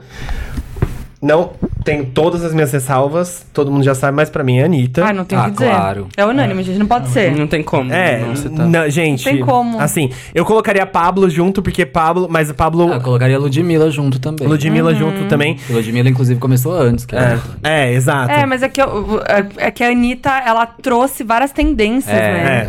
É, ela, tipo, é, realmente, ela E foi uma a ascensão música... meteórica. Ela Meteórica. colocou a música brasileira É. pra fora. Gente, eu lembro quando eu vi o Show das Poderosas pela primeira vez, eu adorei. Falei, nossa, que legal essa música. Mas parecia que era uma música que ia passar. Amanhã, ninguém ia lembrar o nome da menina. E onde ela chegou, como ela chegou nisso. A evolução dela é A evolução dela, ela é muito businesswoman, assim, tipo, ela é muito focada em carreira. E eu acho que ela ajudou a muito a, trans- a dar essa sensação de diva pop brasileira, assim, que a gente não tinha tanto. Ela meio que a- a- ajudou a moldar isso junto. Junto com a Ludmilla e junto com a Pablo também, que eu acho que a Pablo também tem uma importância muito, muito grande nesse. Principalmente pela representatividade, por ser uma drag queen que tá alcançando lugares onde nenhuma drag queen do mundo inteiro, mesmo com o RuPaul, o RuPaul Drag Race, chegou. E, meu, Anitta, tu. Ah, eu vou concordar com vocês, porque é, no internacional Lady Gaga e Katy Perry, Brasil a mesma coisa, acho que Anitta e Ludmilla. É, eu vou. Eu, eu ia pela Lud também, eu acho que o que a Lud fez com a carreira dela dentro do que é possível, porque eu acho que a Lud ainda opera dentro dos modos do que é possível em termos de Brasil. É, para uma, uma pessoa que não teve os mesmos acessos, as mesmas oportunidades e tudo mais, acho que ela construiu uma carreira muito sólida e, e levantou o nome dela de uma forma muito grande, que independente de qual era a tendência lá fora, do que tá acontecendo lá fora, eu acho que o nome dela se estruturou. E ela conseguiu transformar isso numa, num mercado dela. Então, assim, as pessoas conhecem a Lud hoje em dia pelo que ela faz dentro do tipo de funk que ela faz, como conhecem ela agora através do, do pagode que tá começando a bombar e tudo mais. Acho que ela tá conseguindo mostrar é, qualidade vocal e qualidade de trabalho, assim, muito bem nessas eras todas dela, assim, tipo, e a evolução foi bem significativa. É, eu acho. Eu, eu lembro de ter, na época eu tinha um blog de cultura pop, eu lembro de ter falado da Anitta meio nesse sentido também. Que eu achava que sim, ela de fato ia ser alguém que ia perdurar muito tempo. É, em função da qualidade do que ela fazia já ser excepcional desde muito cedo. Do, tipo, o clipe de Show das Poderosas era melhor do que o clipe de muita gente da época internacional, sabe? Internacional, tipo, sim. que não entregava metade da qualidade ali. Mas, né, como você falou, existem muitas ressalvas sobre o que É. ela. E que bom que ela brigou com a Camila Fialho e, e foi, trocou de empresária e foi ser a própria empresária dela pra ela conseguir fazer as coisas que ela fez, né? E ela é competente, ela mostrou que é competente pra É, caralho, né? Exatamente. Eu acho, eu acho que tem uma. Eu acho que a Anitta ela entrega, ela entrega uma coisa. é, hoje no top 10 do. No top 10 de mais ouvidos no Brasil, eu acho que ela é a única mulher que fica. Ah, não, tem a Marília A Marília Mendonça. Tem a Marília Mendonça. Que também. É, Que ela bateu recorde É, também. a Marília Mendonça bate recorde também. Dá pra fazer uma menção honrosa pra Marília Mendonça É, também, que é uma mulher gorda do Nordeste. Não mais é, gorda. É, ex-gorda. Mas ela era uma mulher gorda quando ela estourou. estourou. é, do Nordeste, que colocou, se colocou ali num mercado extremamente machista, que é o sertanejo. E ela tá lá reinando absoluta. Já faz uns dois, três anos que ela tá nessa posição, né? É. no- na- entre as mais tocadas ou a mais tocada. Então tem isso também. Boldal pra Marília Mendonça também. Colocaria É. ela também. É, eu tava falando ainda da, de internacional. Eu acho que a Rihanna, pelo conjunto da obra também, acho que vale. Porque eu não vejo alguém que consiga fazer o que ela faz com a excelência que ela faz. Tirando a Beyoncé nesse sentido, eu acho que alguém que consegue ser, tipo, best-seller de maquiagem, best-seller de roupa, best-seller de, de trampo musical, ela é um, um nível de artista que eu acho que não existe ainda no mundo alguém que faça tão bem quanto. Acho que talvez, sei lá, Kanye West, em algumas medidas, pode ser considerado também, eu colocaria ele na lista. É, colocaria não só pela polêmica, mas pelo que ele se propôs musicalmente falando, assim, tipo, ele e o Jay-Z trouxeram uma reformulada pro, pro gênero musical que eles fazem parte. Sim. O Kanye produziu muita gente, trouxe luz pra muita gente, deu nome pra muita gente. Se hoje a gente ouve, tipo, vários caras de Chase the Rapper, até outros. Se a gente ouve, tem muita mão do Kanye nisso. Frank Ocean. E, também. e, e, é, e querendo ou não, é um ritmo que, assim como, por exemplo, assim como eu faço um paralelo de que o, o hip hop norte-americano ele tá pro funk 150 ou funk na mesma proporção. E acho que se da mesma forma, como por exemplo, se teve, sei lá, um Condzilla que fez o que fez com o funk, eu acho que se teve um Condzilla do hip hop ali, o Kanye é o mais perto disso, se não Total. isso, justamente por ele ter trazido esses nomes pra, pra fora e ter projetado o som de muita gente, assim, ele fez muita gente pop também, é, o som de muita gente pop. Aguilera, Madonna. Sim, uma galera, muita galera. uma galera, né? tipo, e... A própria querendo- Rihanna. é, querendo ou não, são, são 10 anos aí de produções que foram, tipo, impecáveis de alguma forma e que trouxeram a atenção do público aí. Uhum. Eu acho que se fosse pra fechar, assim, a- as, da década mesmo, eu acho que seria mais pra esse lado. Pô, acho que eu colocaria Nicki Minaj também, sabia? Sim, sim. Também. Porque. É, é Best Female Rapper. Ah, e sem contar década. que estourou meio E Cardi que B, a- né? a- Também é, recente. É. Estourou essa vibe de ter música pop com rap no meio, né? Sim. Sim, Que é- tinha, mas não era tão frequente. Aí, ela passou a ser a meio ela que a- Não, e ela fundadora. pessoas, né? Não, e ela criou uma imagem, né? Ela tem, tipo, um timbre, ela tem um, um rosto, ela tem um olho, você sabe, tipo, exatamente quando é Sim, Nicki né? Minaj. Você sabe Inclusive eras também. Ela É. também trabalha muito com era e preocupação estética e, tipo, e garantir que a, a- a- o visual dela corresponda Sim. ao que ela quer entregar em também acho que é muito boa a inclusão. O- dentro do hip hop também não tem como não falar. Tem várias ressalvas também, mas tem que falar de Drake, que É, pô, verdade. ele bateu o recorde Sim. de Beatles, ele fez muita É. coisa foda. Porra, se tem uma pessoa que Ele fez muito cresceu feat nessa foda. década. Ele, é, enfim, recentemente ganhou muito prêmio, bateu recorde e tal. E as músicas dele, né? Sim. Tipo, é, os álbuns dele, acho que um dos ah, meus álbuns preferidos da década também é If You Are Re- Reading This Is Too Late, Late, que é sim, muito que é muito foda. bom. Os clipes. Todos, os conceitos dele também, as tendências que ele também já lançou. E Kanye West também, pô, eu ia falar dele também, que apesar da. Né, controverso demais, controverso É. demais. Porém, não dá pra Meu, Mas negar. ele é não muito dá. gênio, ele é ge- muito é, gênio. velho, quando você pensa em, em produtor, em, em. Meu, artista mesmo, o conceito do que é um artista. É, é o cara, velho. É. Ele, ele. Os álbuns que ele entrega são álbuns assim. Eu não, eu não, eu não gostei do Jesus King, porque eu tenho minhas Uhum. ressalvas com igreja, eu tenho problemas com, com igreja por causa da minha história mesmo. E não, não me proponho a ouvir músicas evangélicas, apesar de serem diferentes e tal. Mas, meu, aquele álbum, ele é. Cara, você consegue ouvir aquilo. E ver- não ver o tempo passar. É Sim, muito bom, sim. é muito bom. é A, a entrega dele é muito boa. Sim. E, continua, amiga, desculpa. Não, era isso mesmo, que ia falar de Drake, Kanye West, e ia falar do funk também, que eu acho que a evolução do funk na década, é muito incrível, assim, é, cada vez mais, né, e todas as mudanças do funk, né, Sim. porque teve, o funk explodiu o Furacão 2000 lá, Uhum. né, enfim, mas de 2010 pra cá é muita evolução, é muito nome, é muita, é, enfim, tem várias mulheres no, no funk, e tá crescendo cada vez mais, e tem o, o funk ostentação em São Paulo, que bombou muito, Sim. o Condzilla, né? E foi bem naquela época de 2010. E aí o funk, funk de hoje, que a gente fala, a gente pensa muito funk paulista, né? Porque antes de 2010 era o funk carioca. Carioca. Sim. Sim. De 2010 pra cá é o funk paulista que a gente Aham. pensa, né? Que também, enfim, mudou muito tudo no funk. E agora o- chegando o Brega Funk. é, então, É, aí tem o funk 150 150 e o e brega brega, funk. funk. e a mistura mesmo de, de gêneros musicais no Brasil, né? Tipo, funk com axé, com Sertanejo. com sertanejo, aí tem o funknejo, o feminejo que bombou muito também, Sim, Simone sim. Simaria, Marília Mendonça, Mendonça, Maiara Maraíza. Sim. E, e hoje você não vê, você não vê música nenhuma lançada hoje em dia que não tenha, tipo, sei lá, algum artista que não tenha uma música lançada que tenha um funk. É, E aí, tipo, sei lá, vai ver, é tipo, Kekel, Sim. é, ou qualquer outro featuring com algum funkeiro. que Caetano. Veloso Ah, fez funk. É, gente. E, meu, você vai ver o top Brasil, sempre em prime- primeiro lugar é funk ou, ou Sim. sertanejo. Mais sertanejo ainda, que, É. nossa, Brasil, o sertanejo é muito forte. Porque uma coisa que eu admiro muito na Pablo, por exemplo, é ela não ter um estilo de- definido, assim. A Pablo não canta uma coisa só. Ela não tem um gênero só dela, assim. E ela traz muito a raiz do Nordeste, É. o que é E- muito incrível. É, e, o- e Tipo, como. forró, Aham. sabe? E como ela exalta os ritmos brasileiros, Cumbia, né? Ela exalta muito os ritmos brasileiros. Muito. Eu acho isso, tipo, genial.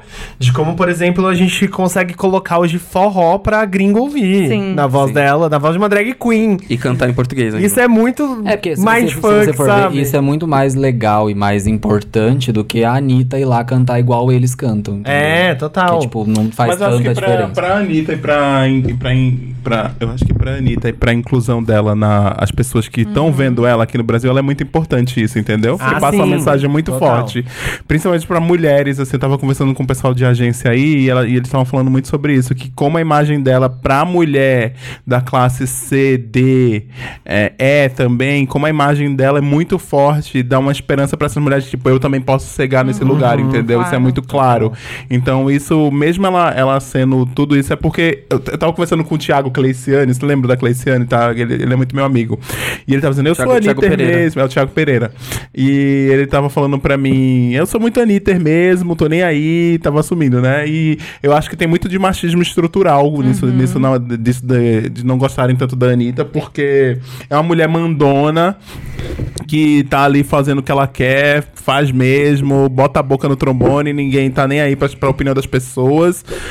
E aí ele colocou um ponto que, por exemplo, citando o Bolsonaro, que a Anitta negou cinco vezes que ela é bolsominion e que tem, tipo, a Ivete Sangalo nunca negou nenhuma vez, entendeu? E todo mundo fica lá brigando com a Anitta, chamando ela de bolsominion e ninguém fala isso da Ivete, por exemplo. Mas eu amo o meme, gente. É, O coronel. então... Ah, não, eu também gosto da Ivete, isso não é um caso. Não, não, eu Eu digo o meme, tá o isso meme que criaram com a Anitta. o meme Mas- que criaram com a Anitta sobre ela ser bolsominion. Sim. tipo, Ah, aí sim. criaram, começaram, começaram a chamar ela de coronel. Ah, tá. Muito entendi, engraçado. entendi. Entendi. E o Thiago colocou isso e eu concordei 100% com ele, sabe? Eu acho que é isso aí. É, a gente tem. Ela é muito importante. Eu, eu também acho que a, Pa- a Pablo tem uma função muito importante hoje, principalmente no Brasil que a gente vive, né? É, a Pablo é muito, muito importante. Muito. Muito. Ela tá aí. Ela tá ganhando Não, prêmios e, internacionais. gente, é ela tipo, tá como ela das coisas, é participa de vídeo da Vogue, de- ela é capa da Time, na capa, As capa de reportagem fora, ela- da Time, parada Eu lá acho fora. que a, a Pablo, hoje, né, nesses últimos tempos que ela vem crescendo o nome dela, ela é o que a Isa vai ser pra próxima década.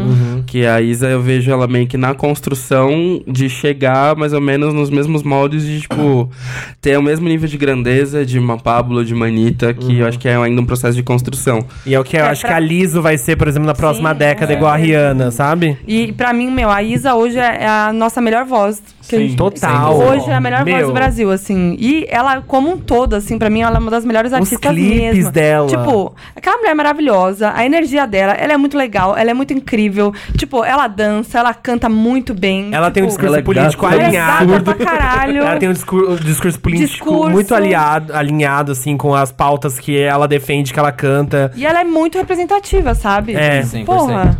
Ela, Ela ah, é. Eu adorei a entrevista que ela deu pro, pro El País semana passada, que ela disse, mesmo se eu estiver lá no fundo, calado, eu já vou estar falando muita Uhum. ela coisa. já vai estar falando É verdade. muito, mesmo É. falado. É isso. É isso. É isso. Mas isso. é, o, o- a Anitta, cara, não tem o que falar. Você tava falando, Hilária, não tem o que falar. Tipo, ela foi muito responsável Foi. pela, pela, pelo mundo, pela os gringos olharem pra gente, olharem pro funk. Não tem o que dizer, sabe? É. Sua cara, meu. O que, que foi essa música, Aham. sabe? Bem- o Bang impacto também. que O teve. impacto que teve lá fora de sua cara, que foi o pezinho que ela botou ali Sim. com os gringos, sabe? É. Foi sua cara. Apesar do, do Diplo já estar de olho no Brasil desde os anos 2000. Desde, assim, desde Tigrona, É, basicamente. Total, tipo, foi, foi com sua cara que as coisas mudaram ali. Agora, ah, ah, antes da gente continuar as perguntinhas, eu queria fazer uma perguntinha pra cada um aqui, porque eu sou muito frustrado que esse ano eu não consegui fazer a minha lista do Spotify, porque eu fui o quê? Clonado. Ai. O meu Spotify foi clo- foi clonado e a pessoa que ouviu, ouviu uma música chamada Golzinho Quadrado tantas vezes. perfeito. Que é o primeiro lugar hoje no meu Spotify. o segundo. Admite que é sua música preferida. O segundo é Seven Rings da Ariana Grande. E aí a terceira é tipo. foi Luan com- Santana. Vingança. Vingança do Luan Eu Santana. vi. tipo assim, eu ouço o Luan Santana, Luan. Perfeito. Eu ouço você. Inclusive, o É um grande. Amo. É um grande nome, de- da década também, né? Com certeza. É, também. É, é muito grande. É, agora, o meu Spotify. E eu sou uma pessoa que é viciada. Viciada em lista. Eu amo lista top 10. Eu faço tudo isso todo final de ano. Aí chegou, quando eu vi lá Golzinho Quadrado, Júnior e César, é a minha música mais escutada Maravilhoso. de 2019. Amo. O meu artista da década condiz muito, Madonna. Pois eu sou maricona. É, e e a sua, Foquinha, foi qual? Que eu não- No seu eu não fiz. Você não fez? Não fiz, fez. gente. Vou fazer agora. Gente, olha só. Ao Me pegou- me pegou no Você pulo. vai saber quem é o da o, Eu o perdi artista o da bonde. da- Eu perdi Eu o não bonde quando rolou década. isso, gente. Eu perdi, Ah, não, sabe? da década mesmo, né? É, tem da década e tem do É. ano também. Eu não lembro qual do meu. Eu lembro do meu ano. Do meu ano foi Travis, que é uma banda que eu amo e que não- nem faz Ah, eu música, sei não, mas eu amo essa banda. Tá lá, Invisible Band. Então, No meu ano foi MC Tá. MC tá? Porque eu ouvi Rito de Passar com tanta vontade. Esse álbum é tudo. A MC tá. Tanto no repeat. O meu foi é, estranhamente, mas não tão estranhamente. Foi do ano, foi Arena Grande. Mas é porque eu ouvi o, o último álbum dela, É, eu ouvi assim de, também. de riscar. Eu gostei muito das músicas e eu acho que assim, né, um grande, uma salva de palmas enormes pra Victoria Monet, que é a grande compositora desse álbum, que senão álbum. Sim. ele não aconteceria, aconteceria. pela Ariana, de Sim. verdade. É, não desmerecendo o trabalho da Ariana, mas eu acho que a Vitória Monet, ela traz o, todo esse swag da Ariana Grande, essa coisa de, tipo, meio, tipo, gangsta beat e tudo mais, eu acho que vem da, da Vitória Monet. Foi um ano foda pra Ariana, né? Foi tipo. Foi um álbum fudido, mas a minha da década, estou inclusive com a camiseta, foi a Aguilera, Aguilera, obviamente. Aguilera foi eu minha não- terceira da década. eu não parei de ouvir ela em nenhum momento da década. Inclusive, todos os anos da não- retrospectiva de 2015 até esse ano, tirando né, a Ariana Grande esse ano, mas foram todos. A artista mais ouvida foi a Cristina, A então. Cristina. A, a abrir aqui o meu do ano foi super justo, que realmente. Mas é que, né, o que eu ouvi, tenho muito ouvido nos últimos meses aí, que é Truth Hurts da Lizzo. Eu, esse álbum, pra mim, nossa, perfeito. tudo pra Não há, mim. não há críticas pra ele. Agora, o da década não faz muito sentido. Faz porque é meu trabalho, então, tipo, tudo bem. Aí, o primeiro lugar tá aqui, Boy With Love, do, do BTS com a Halsey. Mas, assim, não, foi, não é uma música que eu ouço no Sim. dia a dia, tipo... hum. E Bad Guy depois, que eu... Até faz sentido porque eu curto muito Billie Eilish. Mas, assim, não diria, sabe? Tá estranho. O da década? É, tá estranho isso Essa aqui. música mais ouvida da década Então, não foi é, Boy impossível. É, então. Esse- Information. Ele tá algum problema nesse Estavam algoritmo estavam falando que teve um lance de patrocínio nesse algoritmo, porque, por exemplo, a Ariana apareceu no no nome de muita gente que nunca Apareceu tinha ouvido. Aham. Ah, por exemplo, na minha, então na minha lista tem Bad Guy da Billie Eilish. E eu gosto da Billie. eh, Eu ouço ela. Não ouço, tipo, não sou mega fã e não ouço o CD inteiro. Eu ouço quatro músicas. É, são as quatro únicas que eu ouço. E, tipo, das quatro únicas que eu ouço, foi Bad Guy, que é a que eu menos ouço dela. Então, assim, foi meio estranho que É. eu achei Não, que não tinha o muito meu a faz ver. sentido ter bastante Billy, porque eu ouvi bastante. Eu virei. Ah, e o meu tinha Pericles. Eu e eu vi nunca ouvi Pericles na minha vida. Olha só o que tem aqui no meu, juro. Segundo lugar, tá? Terceiro lugar, cadê? Vou falar. Nem de graça, Pichote. Eu não sei música é. Gente, será que vocês foram clonados também? Porque eu lembro que eu fui clonado, eu tenho certeza que fui clonado, porque a minha. A minha. a minha, só dobrado. a minha música. A minha música pausava e começava essa, essa banda. Então eu vi que foi clonado, eu troquei minha senha e parou. Ah, não, o meu não Será que vocês foram. Não, o meu não. É, Não, então- é, é erro do algoritmo mesmo. não tem como ter. Ah, bacana, viu? É, erro Bem do algoritmo. certo, bem Bem certo. Eles, ah. fazem duas, eles fazem duas playlists. Tem a playlist que é tipo a sua da, das mais ouvidas e tinha uma outra playlist que era uma meio que similar. Uhum. Nessa similar não tinha absolutamente nada que eu ouvia. E tipo, o que tinha dos artistas que eu ouvia era a música, sei lá, lá do B do artista que você não ouve. Não houve, é. E aí eu falei, bom, tem eu tinha umas músicas da Ana Vitória que assim, eu ouço Ana Vitória, mas, gente, eu nunca. Eu nunca passei mais de uma semana ouvindo uma música da Ana Vitória. Ah, ó, o meu aqui tá Boy With Love. Viu? Eu nunca ouvi essa música Tá. no Spotify.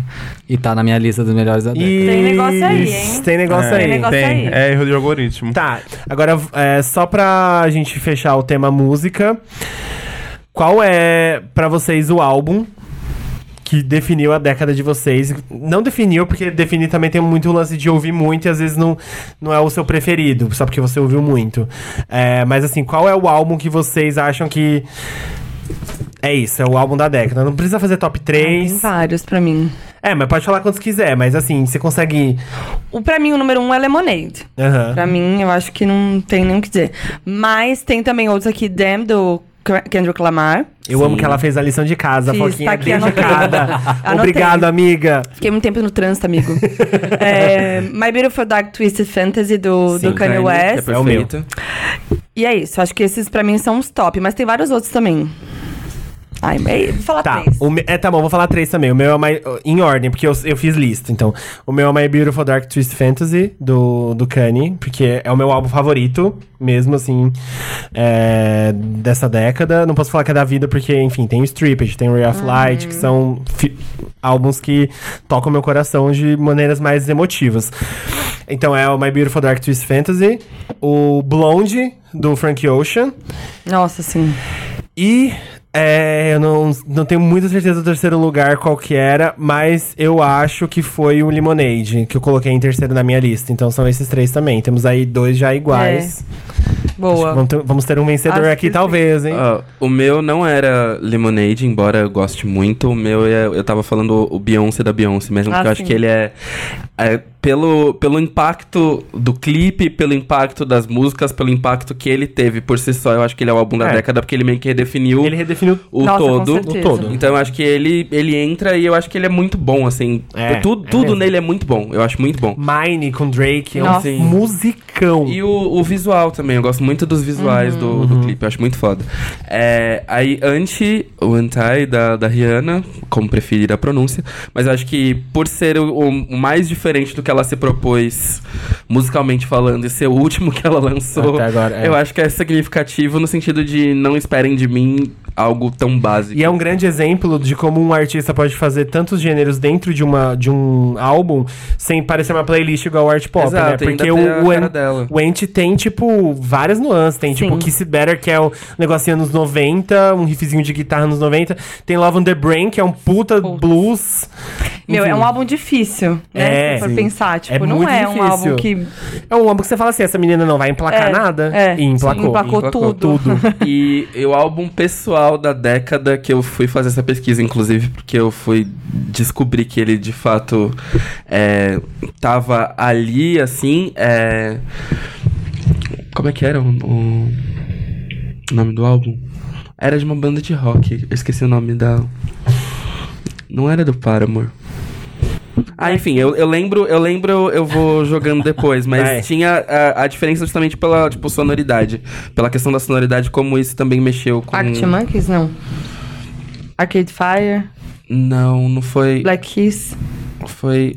Não. Só hits, É, eu vou né? lembrar, eu vou lembrar É depois. porque eu tô lembrando os álbuns, mas os álbuns foram muito bons. Sim, mas foram muito década. bons da década. O do Arctic Monkeys Foi, principalmente. nossa. Sim, o AM. Hilário. Quais, qual o seu? Cara, eu Vou gosto procurar. muito do álbum da Cia. Nossa, a gente sim. aconteceu também. A Cia Nossa, aconteceu e muito, né? Muito. É, eu tava vendo aqui na minha lista de coisas que eu já que eu costumo ouvir. Na, a Cia é muito bom. Eu acho ela muito foda. Todo o conceito dela não mostrar o rosto, etc. tal, então tá legal. E ela é a grande compositora dos artistas, né? O saltão da Beyoncé, Sim, né? é. Maravilhoso. Eu amo. Meme da década. É, esse. É, o álbum da Cia. Eu gosto de. Eu gosto de Teenage Dream, como eu falei que eu gosto da Katy Perry. Então é um, é, um, é, um, é um álbum que eu escuto. Eu sei todas as músicas, eu gosto de todas as músicas. Concordo É Eu plenamente. gosto verdade, de todos eu os clipes, então eu gosto muito de Teenage Dream, que eu acho que é muito foda. Ai, tinha que tá na minha lista também. gente. É. Ai, muito. É que é muita 1989 coisa, da né? Taylor É. também tá na minha lista. Red da Taylor É. também. É, o da, e o, o, o 1989 da, da Taylor eu ouvi muito, muito, muito, É. mas não é, não é dos meus preferidos, não. Mas eu ouvi muito, muito, muito.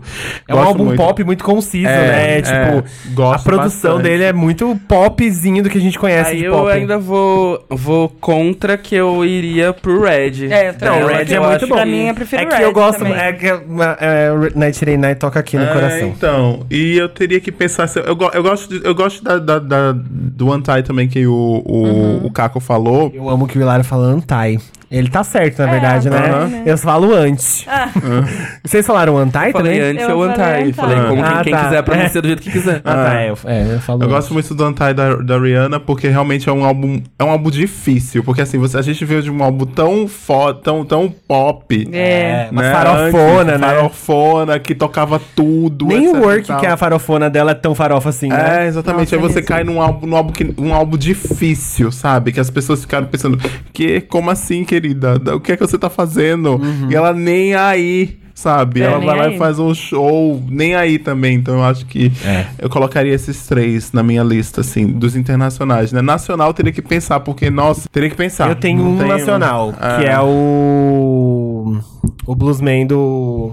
No Baco Baco. do Blues. Nossa, sim. Esse muito álbum bom. é muito. Eu acho bom, mas eu acho que tem, tem algumas outras coisas aí. Ah, sim, é, não, mas é gosto pessoal. é. tem, coisas, tem coisas aí que acho que. Do próprio Baco, né? O, o outro, o outro álbum deles também é tão bom quanto também, do próprio Baco. Vai, tu. Gente, desculpa, Laudo lá. foi em 2010, né? Foi. Laude é Bem 2010. ali no Nossa, eu Bem tava achando que era comecinho. 2009. E- Esse álbum é tudo pra mim. Esse álbum é tudo pra mim Gente, também. Não, Inclusive, E assim, Man é um hit atrás do outro. Down é a música, é a música que eu mais amo na vida. Sim, é muito bom. É, Mate um homem. O Loud eu É. ouvi pra caralho, é The Truth About Love, da Pink. Porque eu era muito Nossa, viciado na Pink é. Fan House, é tipo, é o meu álbum, um dos meus álbuns preferidos Fan House da é vida, 2009, assim, né? É. E acho que nacional, eu vou falar MC Tá, Rito de Passar, que é perfeito. A MC Tá é tudo. Perfeito, perfeito. Um esse sonho álbum. ter MC Esse Tá álbum, mano, nessa- eu, eu nessa sei mesa. que eu sei cantar de cabo a rabo, assim, ó. Ele é maravilhoso. E vou falar o Vai Passar Mal da Pablo, que aí abriu. É, nossa, merece muito. Ah, Merece, muito. Ah, eu, eu colocaria o, o CD da Isa também, que eu acho que o CD da Isa, ele... Nossa, é muito bom. Ele é muito bom. A proposta pra uma artista, né, não, não fazendo uma justificativa, porque acho que não precisa. Mas pra uma artista recém-lançada que tava sendo desacreditada pela gravadora antes, passou a ter o enfoque da gravadora e fez um trabalho do jeito que fez, tanto que foi concorrendo pro Grammy, sabe? No primeiro trabalho dela já mostra o nível de qualidade do que ela faz. Eu acho que as músicas, por exemplo, os principais singles dela foram hits, né? Não, não teve o que contestar. Pesadão é um hit imenso até hoje. E acho que isso já diz um pouco sobre o que esperar da Isa, assim. E acho que serve muito como um trabalho da, da década, assim, sabe? Acho que é alguém que tá fazendo um, um corre bem legal e que talvez ajude a mudar o que a música brasileira conhece como música brasileira também. Eu gosto- E Bionic. É verdade. Bionic, Bionic é um puta álbum, Bionic, velho. caralho. E é um álbum do caralho. Injustiçado. É um do caralho. Not Myself Tonight, mano, eu ouvia tanto. Not Myself tanto. Tonight made me gay. Sim, esse clipe é perfeito. Era toda, toda vez quando eu ia pra balada, nessa, no começo da década, eu botava Not Myself Tonight e era a É música que eu ia perfeito. ouvindo O, pra o balada. poder que tem essa música, Sim. olha. Ó, antes da gente transicionar, o que- transicional, pô, passar de, de assunto, queria fazer também um, um que eu esqueci, que eu falei aqui no episódio passado, num dos episódios passados, que é o Watch the, o Watch the Throne. Ai, do sim. Watch the Throne, que é o projeto do Jay-Z com Kanye West, que é Antes deles assim. brigarem. É, que tem Frank Ocean, Beyoncé, enfim, é um álbum muito foda bom. também, muito bom. No, no Church in the Wild, sempre que tem uma revolução, eu ouço. Aham. Antes de eu. ir- ah, oh, revolução, ah, manifestação. Antes sempre de que eu vou pro na. combate, é, eu eu, coloco. No Church in the Wild. Aí eu vou Gente, pronto. outra coisa, só pra terminar, juro. que marcou a década o ragaton. O Despacito. reggaeton, é É verdade. verdade. É verdade. É verdade. Falou Né? Por um segundo achei que vinha ragatanga, eu falei. Ragatanga. Amiga, você tá Calma. na. Você tá em outro- Ah, você não, tá em outra década, amiga. Tudo bem que Rudy voltou, né? É, comeback. Nessa década. Teve esses comeback também da Com- década, né? comebacks da década. Mas Vários. foi comebacks do ano, né? Ano É. passado e esse ano que foi. É, é verdade. Mas o. É, é verdade, é verdade. Eu falar, a Rude foi em 2000. ano passado, foi- 2017. 17, É. foi. Eu, ah, então, vamos mudar aqui de estações, mas nada mudou. A louca. Mudaram as estações, mas nada mudou. E eu tava pensando em televisão, e eu tava falando aqui enquanto vocês estavam conversando, eu disse, gente, eu acho que as Kardashians são o grande Nossa, nome da TV sim. mu- mundial, É verdade. Com né? certeza. Que saíram e se tornaram um império, Império. gigantesco. Inclusive, a Kim Kardashian casada com Kanye West, que a gente tava falando aqui É. do tempão, né? Confusões mil, coisas mil Nossa. acontecendo com essas mulheres. Tretas que marcaram Tretas, é, tretas. Então as Kardashians estão aí. Eu acho que nessa década as Kardashians, porque elas já eram, elas já moravam em Beverly Hills, né? Elas já moravam lá. Já moravam Calabasas lá. já. Já estavam naquela, naquele lugar Acho que ali. o, o reality estreou em 2007 ou 2009. Não, foi, Não, foi 2009. 2004. Não, não. Não. Foi mais cedo. Não, não. É 10 Google! anos. Elas É, fizeram 10 2000 anos é esse verdade, ano. é, Elas fizeram 10 anos esse 2004 ano. ela tava com a Paris Hilton. O ainda, programa né? fez 10 anos esse ano e elas ganharam capas de revista e tal. Não, então e é elas, aí. Tipo, lançaram muitas tendências, inclusive padrão de beleza, né? Sim, de estilo de Estética, maquiagem. De, de silicone, de curva, de Cabelo. cabelo maquiagem, tudo. Não, e, e outra, elas ajudaram muito a ter essa ascensão do que é ser uma figura de uma influenciadora, É. de rede social. Elas têm muito esse aspecto, assim, né?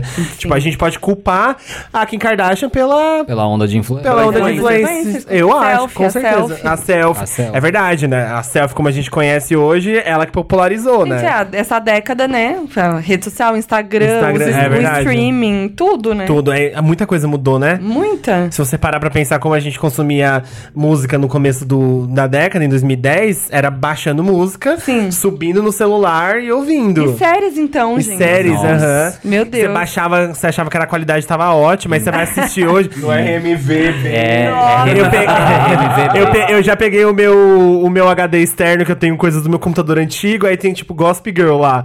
Aí você vai colocar. Gente, não dá pra ver a cara! Não, morrão. Aí, e assistia na época, eu falava, gente, que qualidade boa!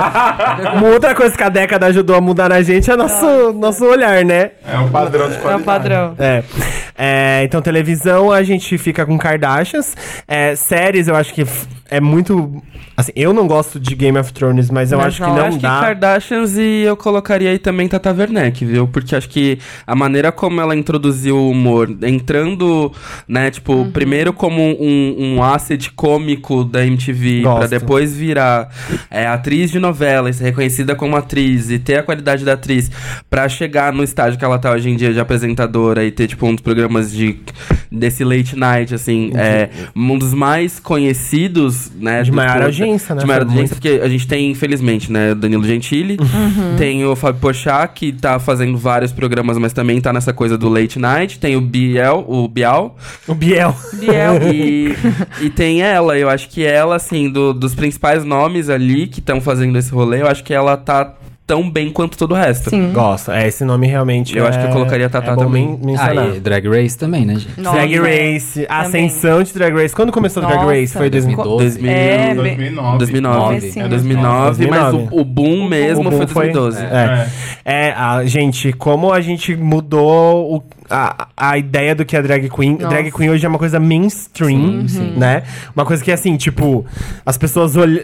Sempre foi uma coisa muito underground, muito de balada nichada ainda, de coisas assim, do extremo, extremo underground mesmo. A gente vê filmes, por exemplo, igual aquele do Macaulay Culkin, Party Monster, que drags era, viviam em mundos totalmente o- mais pra baixo do- da terra do que É só pegar a luz do dia. Gaiola das Loucas. Gaiola é, das Loucas, Priscila. Priscila Rainha do Deserto. Deserto. Principalmente o Gaiola, que a Gaiola dá a dimensão de que essas pessoas só existiam na, né, quando a luz escurece. Sim.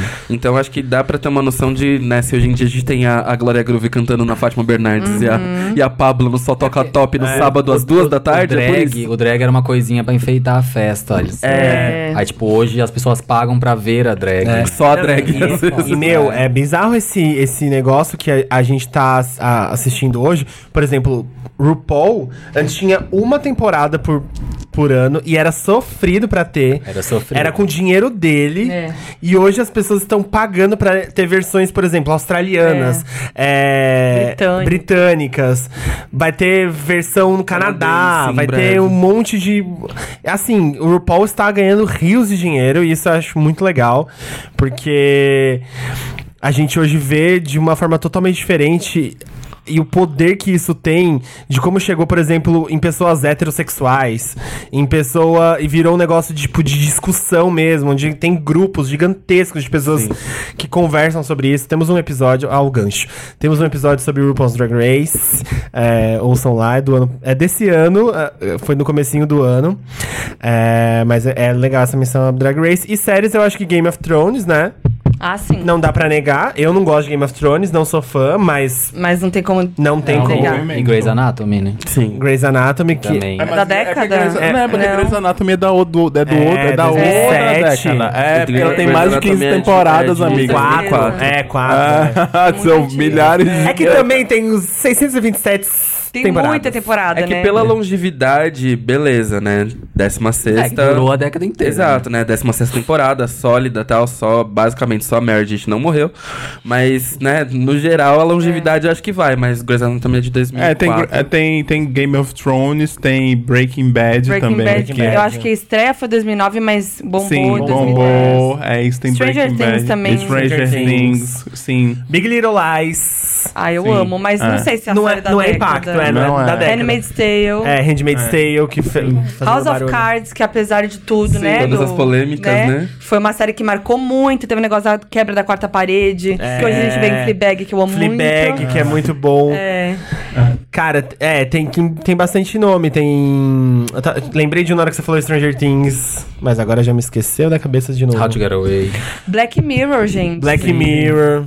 How to Get Away, eu acho que eu daria mais atenção ao que foi a Viola Davis dessa década. Sim, também. De como ela ascendeu, né? E como a gente vê hoje ela, tipo. Sim, outro dia eu tava assistindo, porque eu tenho, eu tenho um guilty pleasure muito bizarro, que é assistir Cr- Criminal Minds Law and Order SVU, né? E aí eu tava assistindo um episódio de Law and Order SVU, e aí tava aparecendo quem Viola Davis era, era advogada. Ai, Ela já era. Aí, aí eu fui procurar. Aí, aí eu fui procurar de quando era o episódio, era tipo 2004. Eu disse: olha, em 2004 ela era Caraca. Advogada de Law and Order SVU. Prestou OAB e né? virou. Ninguém dava nada pra depois virar aí Oscar winner. E é isso aí, né? É, ah, Orange is the New Black também. Orange is the New Black. que é- hoje não hoje acabou, já. Acabou, né? Mas fez um barulhão na época dela. Eu ia Nossa, falar sim. até de Black Mirror, porque acho que agora, inclusive, ajudou a estabelecer um, um padrão de séries do tipo que foi Years, Years and Years, que Years. também Years é tipo. Years. Nossa, pra mim é uma das melhores do ano. Mindfuck, é, pra mim é a melhor do Nossa. ano, é a série do ano, É. assim. Não Fleabag Fleabag também. Problema com gatilhos. Ela, ela- querem, ela é bem querem, pesada. querem falar as séries do ano de vocês? Ai, pra mim é Years and Years, Fleabag. Pra mim, Years and Years e Fleabag também, tamo É, Eu alinhado. acho que é isso. As Isso. mais, é. mas Eu tiveram assisti. Fleabag agora no finalzinho do ano. Nossa, tudo. Só que, cara, o que é, como mexe com o seu emocional e que te É. dá e te dá a aflição de querer salvar aquela menina daquelas de várias situações, tipo, que ela Você tá tá rindo enquanto isso, É, né? Porque exato, porque ela também ri. engraçado. É, é maravilhoso. Ai, Ai, a Phoebe é foda. foda. Foda. Eu acho que. Eu colocaria Black Mirror também como, tipo, da década pra mim. Ah, não, do ano, amigo. Do ano? É. Hum, do ano acho que. Years and E Amor de Mãe, eu vou colocar Amor de Mãe, que é a novela das nove, que eu tô viciado, virei Ah, noveleira tem de novo. eu- a do. Ela não é. Não, não coloco. ah, vai, pra do ano serve. Porque eu quero que alguém frite comigo e entenda o que bosta que vai ser isso. É, a série do Paul Rudd, que ele lançou com a Netflix, Ah, eu chama cara, cara versus Cara, ou Cara X Cara, não sei qual é a pronúncia disso. Mas ela é bem esquisita, assim. Ela vale pela, pela busca, porque ela é uma série muito esquisita. Ela começa de um jeito, ela termina de um jeito completamente diferente. E eu fiquei curioso pra saber como é que eles pretendem amarrar isso, assim. Eu achei que va valia o, o buzz em função do, tipo, do- da possibilidade que a série pode trazer. Eu tô Sim. mu- muito louca pra ver essa. Eu tava tentando achar aqui quando que começou é... The Office. Nossa, não, faz Mas é tempo. da década passada, tempo. né? É, década 2004. passada. Eu Bom, amo, gente. mas faz tempo. Faz tempo. 2000. Ah, tá quase virando Friends. Você É, é, é, Friends. não, mas é uma série que é muito clássica, tipo... É, é verdade, eu tava viajando. Bom, Bom, Nem Parks and Recreation É, também. Todo também. mundo As, cita. as minhas séries favoritas desse ano, eu vou falar aqui, eu gostei, eu tô, gost- eu tô assistindo The Morning Show da Apple TV, que é bem legal com a Jennifer Aniston, a Reese foi Witherspoon. indicada. indicada ao, ao SEG Awards. Isso. Tá, várias indi- indicação Globo de Ouro também, né? Teve? Não vi. Teve a indicação Globo de Ouro que eles estão? Ou é o M? Ah, enfim. Finalmente É ela tá indicação. sendo indicada as coisas, né? Porque, É, né, coitada. Sim. The Morning Show eu tô gostando. ahn, tô assistindo agora. E eu não vi Years and Years, mas eu vi o- os, os dois episódios que eu vi, eu gostei, mas eu disse, eu não vou assistir isso. É. Porque tá, isso tá me dando um gatilho Uhum. fudido, eu vou parar de você é ver. bem feliz. É com isso. boy Melhor, agora. melhor. É isso. Vai com boy. Não, não é. Não. Ah, depois eu conto a história desse pai. Mas uma série que eu tô vendo agora que eu tô amando é The Servant, que é da, do, do Apple TV Plus. Que, meu Ai, Deus, é do Shyamalan. muito. É a É? primeira série do Shyamalan, que É é, do, do é o boneco, diretor né? do Fragmentado. É da Baby Alive. É, é o Bebê Reborn. Mas, gente, vocês não têm ideia da série. Não Ah, tem ideia. ver. Assistam. Esse episódio é um grande dica das Pocs, viu, Poczinhas? E outra dica, Modern Love, do Amazon Prime Ai, sim, muito Nossa, bonitinho. tudo também. Muito Perfeito. bonitinho. Bonitinho. Eu não acho que é bonitinho. É, não, tem muito mais coisa triste, né? É, eu acho que é bem real. É assim. bem real. Não, o que, eu, o que eu digo de bonitinho é, tipo, como eles, eles trazem amor de formas totalmente É. que você não, não espera. Você acha que é uma É série só real, romântica, é. mas não é. Aquele episódio com Anne Hathaway é, É. devastador. Devastador. É devastador, mas é real, né? É, quebra. O que eu acho que falta em Modern Love, e espero assistir alguma próxima temporada, eles reparem isso, é diversidade. Com certeza. Histórias diversas, tipo é, LGBTs, é, só, negros. né? aham. LGBT. Tipo, não É. tem lésbica, por exemplo. É, não tem, é, tem uma Tem história com, com gays, mas não tem, É. tipo, a gente, é, né? Ah, gente, Pose. Pose, pelo amor de Deus, hein? Pose, essa série, É. se não é a série da década, eu não sei o que é. É, eu ia falar, boa. pô, é, começou em junho, né? É, Em esse- esse ano. Junho, junho. É. Junho de 2018. 2018. É. Mas eu acho que o que ela já fez em dois anos já ajudou a transformar a cara do que Nossa, sim, sem vai dúvida. vir pela, vai pela frente, porque, cara, a gente tem agora mulheres trans, negras, indicadas a prêmios onde sim, nunca acessaram. Exato. Pela Ainda primeira que vez. Muito pouco. Ainda que muito pouco. Bem menos representativo do que o necessário, mas sim. E ainda que não vem sendo também, Exato. por exemplo. Mas é, já, né? Pelo um menos avanço. aquele. Eu ia citar The Good Place também, como uma série do, Ah, é do boa. ano. Que eu acho que ah, o buzz que se envolveu por conta de The Good Place foi um buzz bem, bem legal, assim. Acho que foi muito significativo. Não sei se foi só aqui, não sei se foi só na minha bolha, mas eu vi bastante gente falando de The Good Place. Que eu acho que ela traz, inclusive, essa questão da, da vida pós-morte, tudo mais em relação com religião e, e tudo mais, que é um- são assuntos polêmicos. Ela traz de uma forma muito curiosa pra quem vê, né?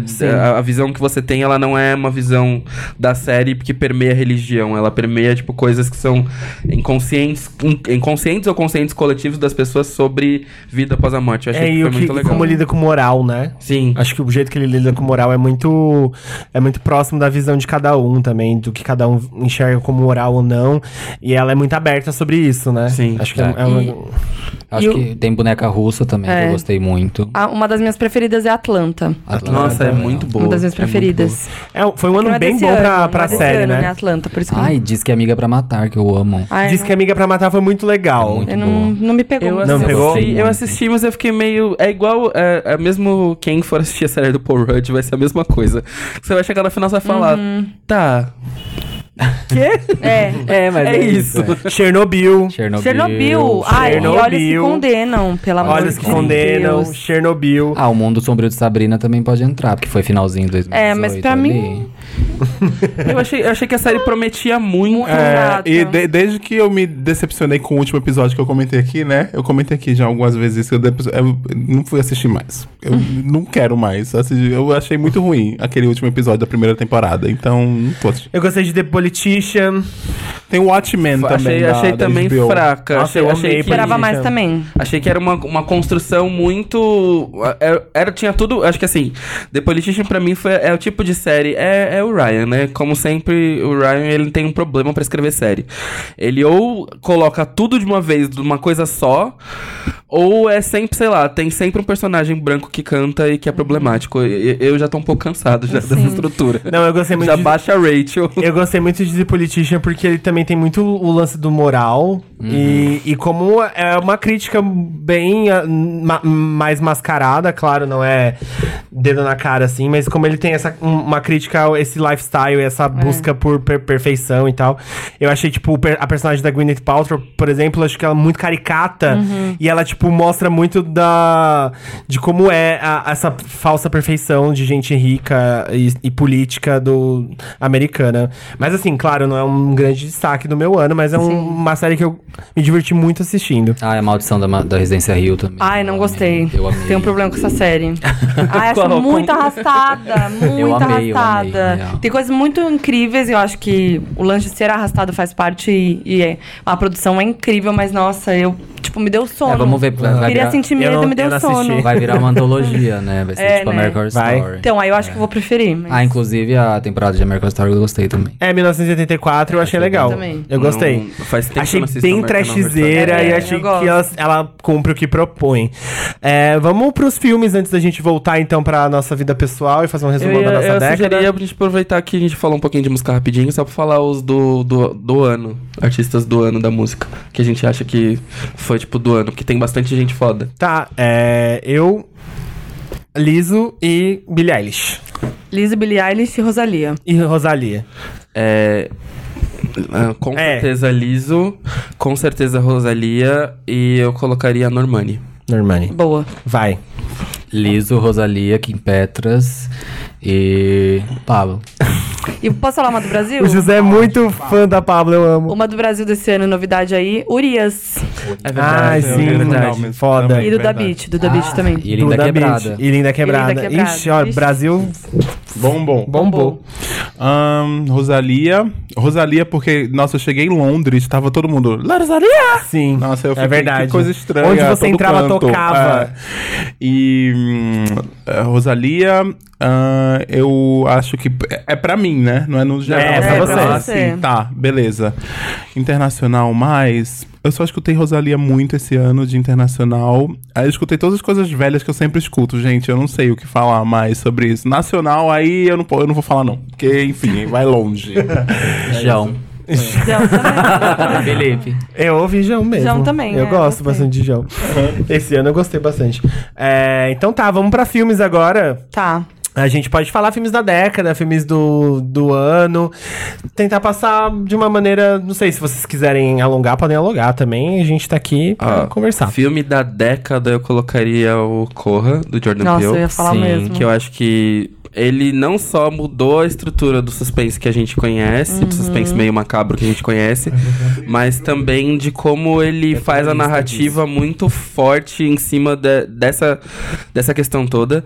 É, eu tenho tento não ir muito pra filmes com esse contexto histórico, mas o 100 Anos de Solidão acho que também entra pra filme da década. Qual, desculpa? 100 Anos de Ah, tá. Solidão. É, eu acho que ele é muito bom pela narrativa em si, pela história, pela maneira como tudo é muito bem amarrado. Acho que ele merece pra ser um- uns da década. E eu fiquei pensando em alguma, algum filme bobo, assim, pra ser tipo. Ah, o da década é Vingadores, né? É, então, Eu é- é, tipo, de, de filme, de, de filme mais, mais- assim, mais, mais- tipo, mais é, levinho, assim, mais, qualquer levinho. coisinha. E Frozen. É, eu ia Frozen. Frozen. É um puta filme do ano, Eu ia, do- colocar, da década. eu ia colocar Frozen e eu pensei em Vingadores, mas eu pensei, tipo, ainda assim, vamos dar uma camada antes de ser Vingadores puro. que foi, tipo, Pantera Negra. Que acho que Pantera Uhum. Ai. Negra também trouxe uma nova É. definição de, de super-herói aí. Acho que são esses três. Eu tenho uma lista de filmes do ano, porque eu Também sou bem doida aqui da lista, então eu vou falar todos, eu vou falar de, de baixo pra cima, tá? É, que- assim, não que eu acho que definiu a década, mas que eu amei da década. É, me marcou. É, porque se eu for falar de, de filme da década, não tem como não falar de Corra mesmo. Uhum. E, e de um que tá aqui que eu vou, vou citar. É, então, assim, de baixo, pra, de baixo pra cima, tá? Capitão Fantástico. Eu amei Capitão Fantástico. É um puta filme. É um filme muito legalzinho. É, Rocketman, que eu amei. É, Elton John. Não assisti, queria assistir. Que Horas Ela Volta. É, Nossa, sim. Regina Casé. Sim. Puta filmaço brasileiro incrível. É, Mad Max. Que, assim, Amo. é um filme que te... Eu fui ver no cinema, a gente ficou... Né, José? A gente ficou, tipo... Não, Mad Max é perfeito. Na muito primeira sequência, você não consegue desgrudar, piscar. Coringa, sim. Eu Não achei. o último. Achei, Nossa, muito bom. Achei doído, um filme doído. Birdman, que foi meu filme Uhum. favorito por um bom tempo aí, desde, o- desde, desde o lançamento. Eu gostei muito de Birdman, achei, tipo. pra- Eu que, eu que né, go- não gosto de me nomear cinéfilo, por- porque tomou uma conotação muito tosca, mas eu que sou, eu que me ligo muito nessas coisas, eu gosto muito do jeito que Birdman ele é.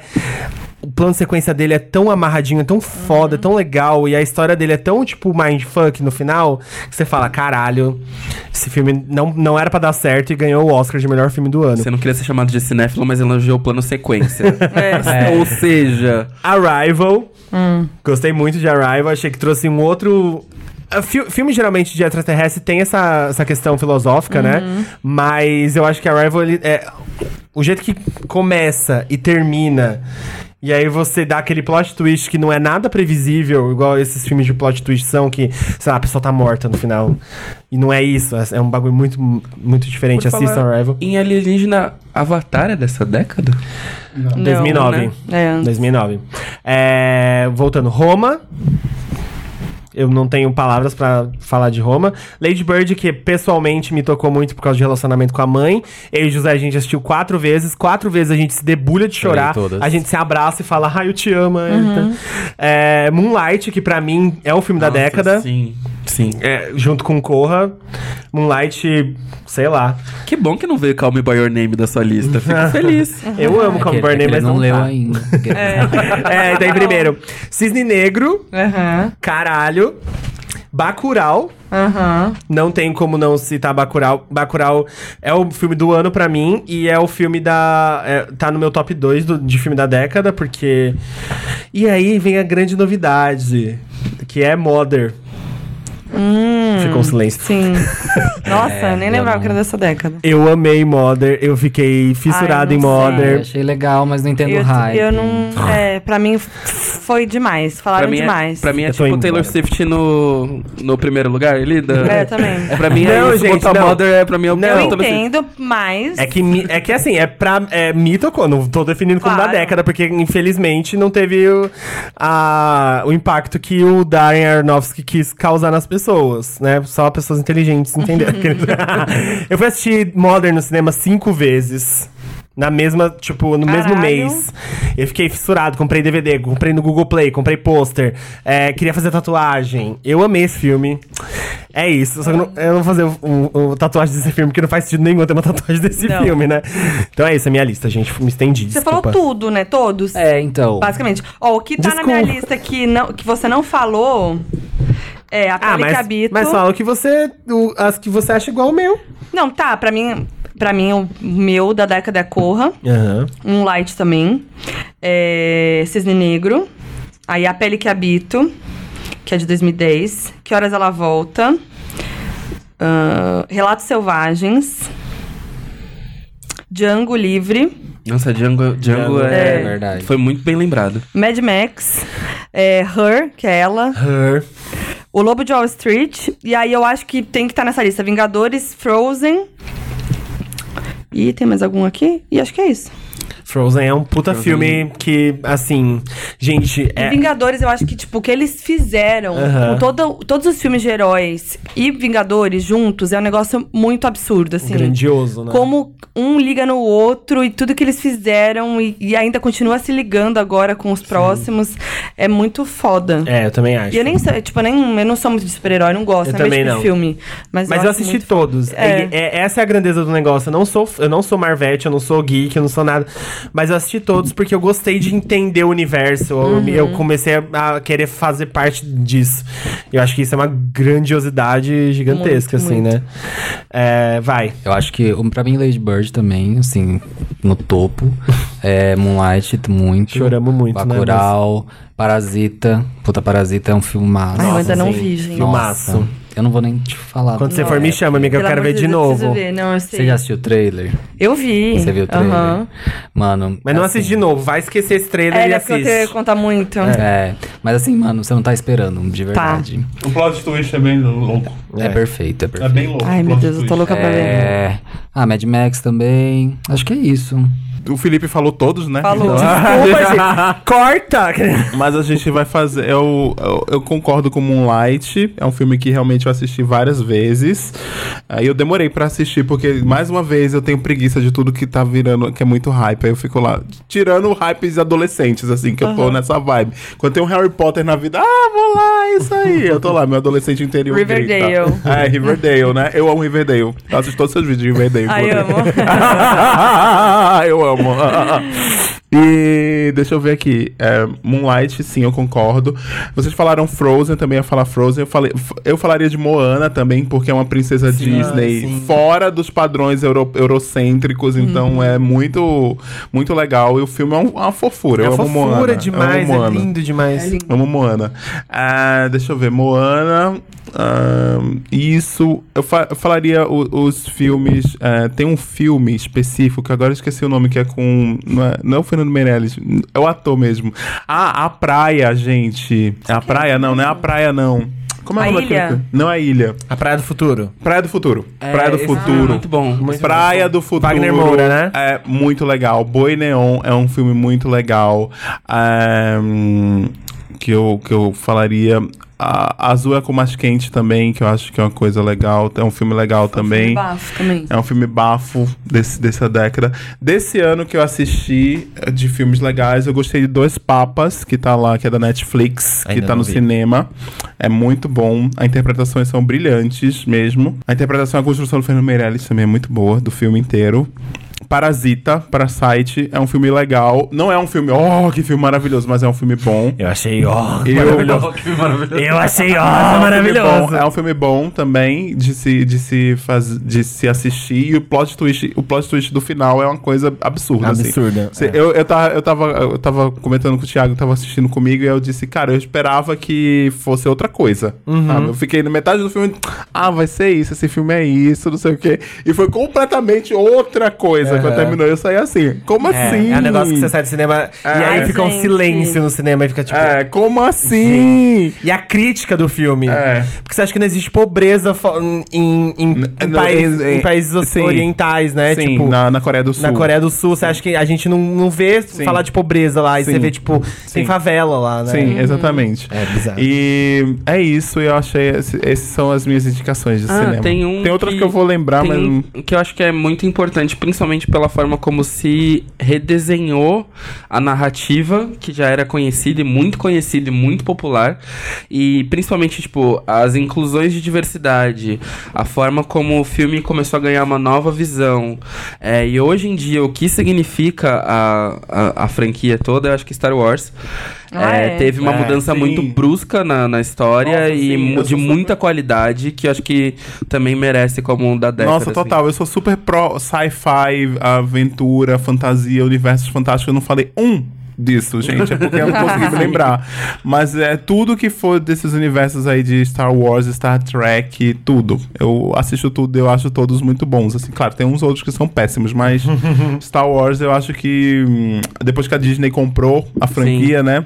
Deu, Deu uma, uma renovada, deu uma muito- mudança muito brusca, Deu. né, etc. É. Porque o, o George Lucas tava cagando no pau. A gente tem que falar. É que o- a Disney trouxe meio que o, o, o, o lance é, nostálgico da Disney no sentido de como construir a história de forma que a história ganhe essa, esse relevância. suspiro, sabe? Esse- essa coisa que você fica tipo, caralho, que foda. É, Eles deram de novo pra Star Wars isso que acho que se você assiste antes, você não tem tanto. A roupagem, E né? ganha, como você, com- conforme vai passando, você vai vendo que ganha o, o de novo aquele, aquele E respiro. como legal. é um filme também, e que é muito uma coisa da Disney fazer quando ela faz sequências, é um filme que se você não assistiu nada de Star Wars, você vai, assiste, você entende Tá tudo. tudo bem, é. Você não vai ter, você não vai ter as referências, você não vai ter os, os easter eggs, você não vai ter nada É. que te faça vibrar como um fã de Star Wars vibra, mas você entra no cinema, assiste e entende. Igual qualquer filme dos Vingadores, igual qualquer filme da, do universo Marvel no, no geral. Então, é, isso é uma coisa que a Disney preza. Tipo, se você não assistir hoje Frozen, o 2, se você não assistiu o 1, não vai te fazer falta nenhuma. A não ser, claro, você não vai ter a parte de entender as referências e tal, mas você entende a, a mensagem. Vamos pra nossa resumo da nossa década, nossa década pessoal. Agora uma parte mais emotiva. as coisas que vocês foram gratas, as coisas que vocês passaram. A gente. hum, É, quanto tempo a gente tá de. de... Olha aí, a gente vai chegar a duas horas de episódio de novo. Prendendo a Foquinha aqui, desculpa, Foquinha. Imagina, tô amando. E Na verdade, aí. o prédio tá alagado, ela não consegue descer. É, por isso que ela tá eu aqui. tô aqui, presa. Vamos fazer essa retrospectiva da década aí. Que... Começa, Hilário. Tá. Olha, minha Eu década. tô aqui, ó. Minha década começou muito ruim, mesmo. É, mas agora eu acho que eu fui exaltado. Os humilhados são exaltados. No final da, no final da década, hora. depois de um tempo, os humilhados são exaltados. E apesar de 2019 ser um ano muito ruim pra muita gente, eu acho que pra mim ele foi um ano na média, na média pra bom. É, para mim, é, esse ano começou de novo muito ruim também. Eu tive crise de pânico esse ano, gente. Foi péssimo mesmo. Tive uma crise de pânico fodida num, num determinado momento. E aí, graças à indicação de Caco, fui fazer, né? Terapia. Sempre bom. E aí comecei a fazer a terapia, estou lá, estou agora estou cogitando ir num psiquiatra mesmo agora pra tomar um remedinho, porque tô necessitado disso É também. sempre bom.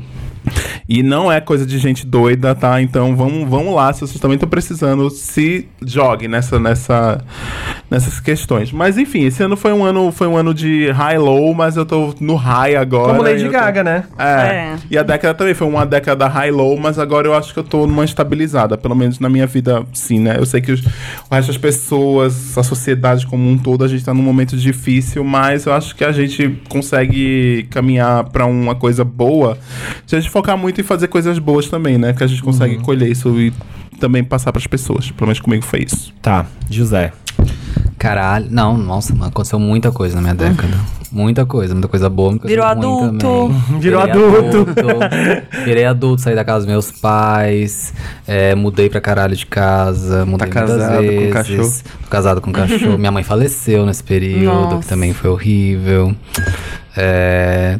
Ah, eu cresci. formou. Eu cresci. Eu cresci agora. Agora sou mulher. Sou É uma mulher. Me assumi. É isso. Nossa, tudo aconteceu tudo, na nossa tudo, vida. absolutamente tudo.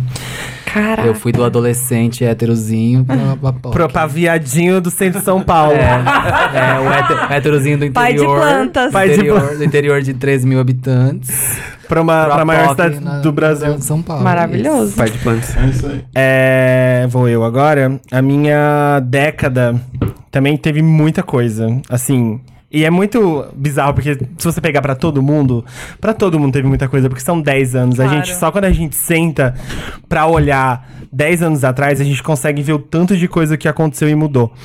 A minha mãe também faleceu, o meu pai faleceu, desenvolvi minhas crises de ansiedade nessa década. Eu tive as minhas crises de hipocondria que me levaram muito pro fundo do poço em 2016, junto com a morte da minha mãe. Essas coisas definiram muito a minha vida esse ano.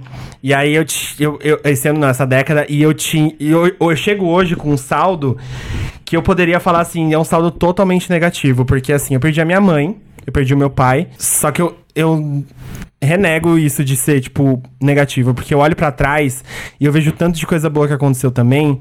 É, Eu tô namorando, casado com o amor da minha vida. Um neném. É, a gente tá há cinco anos junto, a gente tá metade dessa década junto.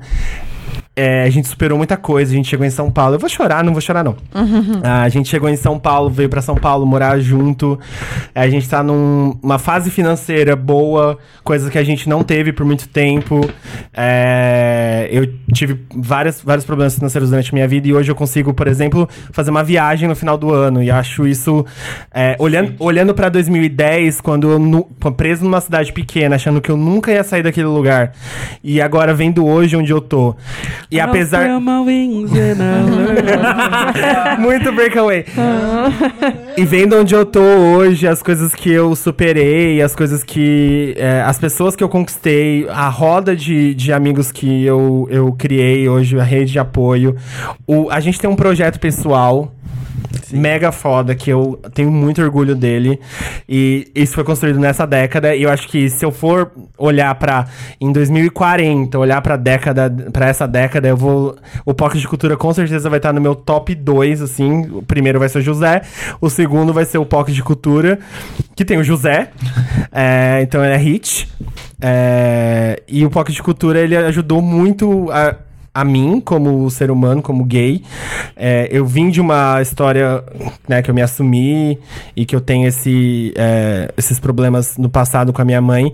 E falar no Pocket de Cultura e ouvir que as, as pessoas se. Se, se encontram, se identificam com essa história, me dá muita esperança do que vem pela frente. É, eu- como eu já disse várias vezes, eu queria ter o Pocket de Cultura um dia, na- no- nos meus dias de 15 anos, preso no meu quarto, é, para ouvir. E, cara, é, esse projeto, ele meio que define bastante do que vem pela frente também, do que como ele transformou a gente como, como seres humanos únicos, né, individuais, não só em grupo. E, meu, muita coisa aconteceu. Eu viajei pro exterior a primeira vez, eu me formei, eu voltei pra, a morar em São Paulo. Então, assim, tem muita coisa que eu só posso mais agradecer. É, lógico que não dava pra ser perfeito, né? É, seria até injusto se fosse perfeito pra mim. Mas foi, foi intenso, mas foi muito, muito, muito bom.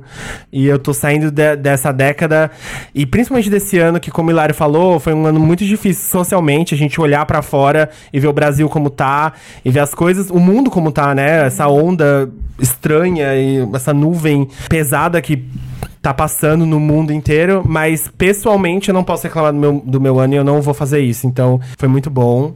É, e obrigado a todos que estão nessa mesa por fazerem parte bola, desse Biel. ano.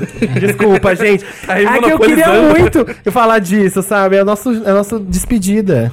É, bom, eu comecei. Pra, pra mim foi uma década de realizações, como todo mundo, mas acho que pra mim foram pon- pontos chaves. Por exemplo, comecei a década sem imaginar o que, que eu faria de faculdade, não por não saber, por dúvida, mas por tipo, não tenho grana, como é que eu vou fazer?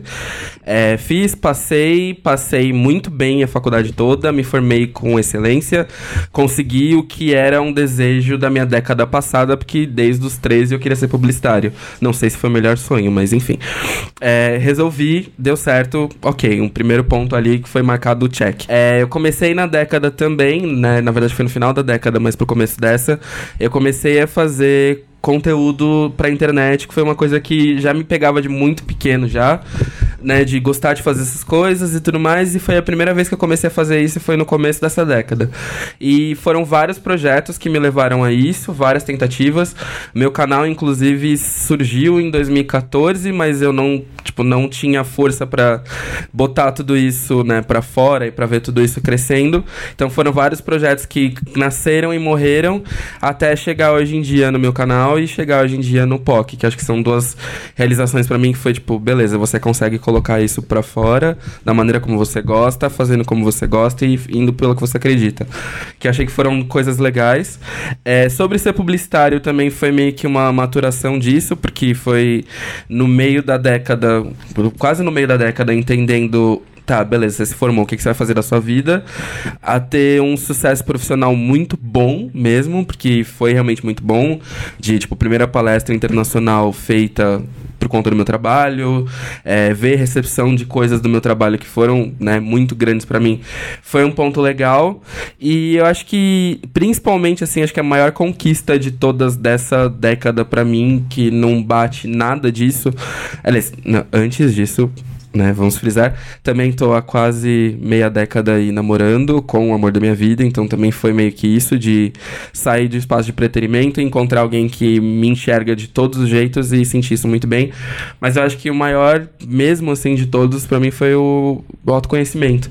Que acho que a partir do momento onde eu comecei a ter contato comigo mesmo, no nu e cru ali, entender as coisas que aconteciam comigo e como eu conseguia lidar com tudo isso mediante a minha vida, eu acho que foi o maior ganho, assim, porque eu comecei a ganhar muito mais coisa depois que eu passei a me conhecer.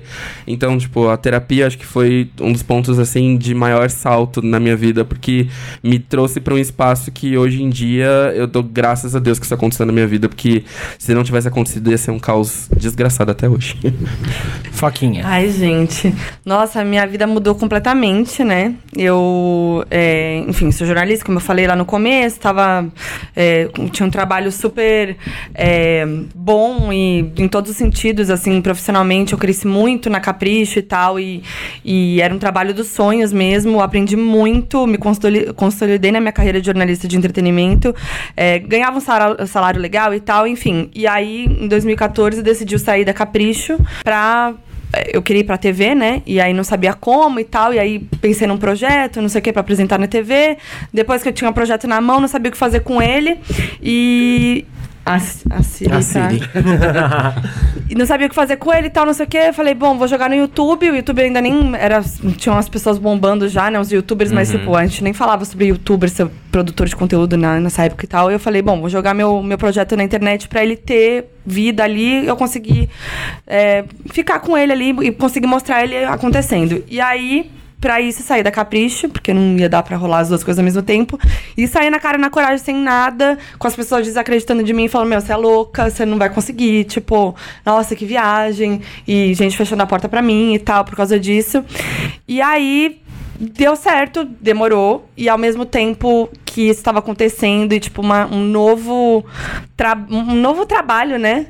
É, ao mesmo tempo também eu terminei um casamento. Então, tipo, foi um momento muito louco, porque assim, eu era muito dependente do meu ex e era muito insegura e minha autoestima era péssima. Então, pra eu fazer isso, tipo, sair de um, de um trabalho daquele e também terminar, sair de um casamento por decisão minha, foi tipo um negócio muito sair de casa, não tinha lugar pra ir, ia ficando em casa de amiga em amiga, então foi tipo muito uma reviravolta na minha vida mesmo, assim. E foi bem nos 28 anos mais ou menos que Ah, dizem que é o retorno de Saturno, Saturno, né? foi realmente um retorno de Saturno. Eu tô, eu tô nele. Amiga, eu tô Ai, nele. Amiga. Ah, Fê Maria. Até os Você 31. ainda vai entrar, Eu vou e eu entrar já nele, tô, é. e assim. Mas é, assim, foi. Até os 31. Mas já tá batendo. Mas assim, passa e você fala, meu, caralho, que foda, que bom que foi pra mim. Porque, tipo, é, é que nem você tava falando, Caco, de, tipo, de. Essa década foi muito de me encontrar e de me conhecer, de amor próprio, de autoconhecimento. Porque eu, eu encontrei, assim, eu me encontrei, assim, sabe? Hoje minha autoestima é outra, eu sou muito confiante. E é isso, eu tenho. Naquela época que eu larguei, que eu saí do meu emprego e fui e acabei criando meu canal meio sem querer e tal, é, eu queria fazer aquilo pra estar na TV. E hoje eu tô na TV por causa do meu canal. É um negócio que eu nunca imaginei de, tipo, ser minha própria mídia e de.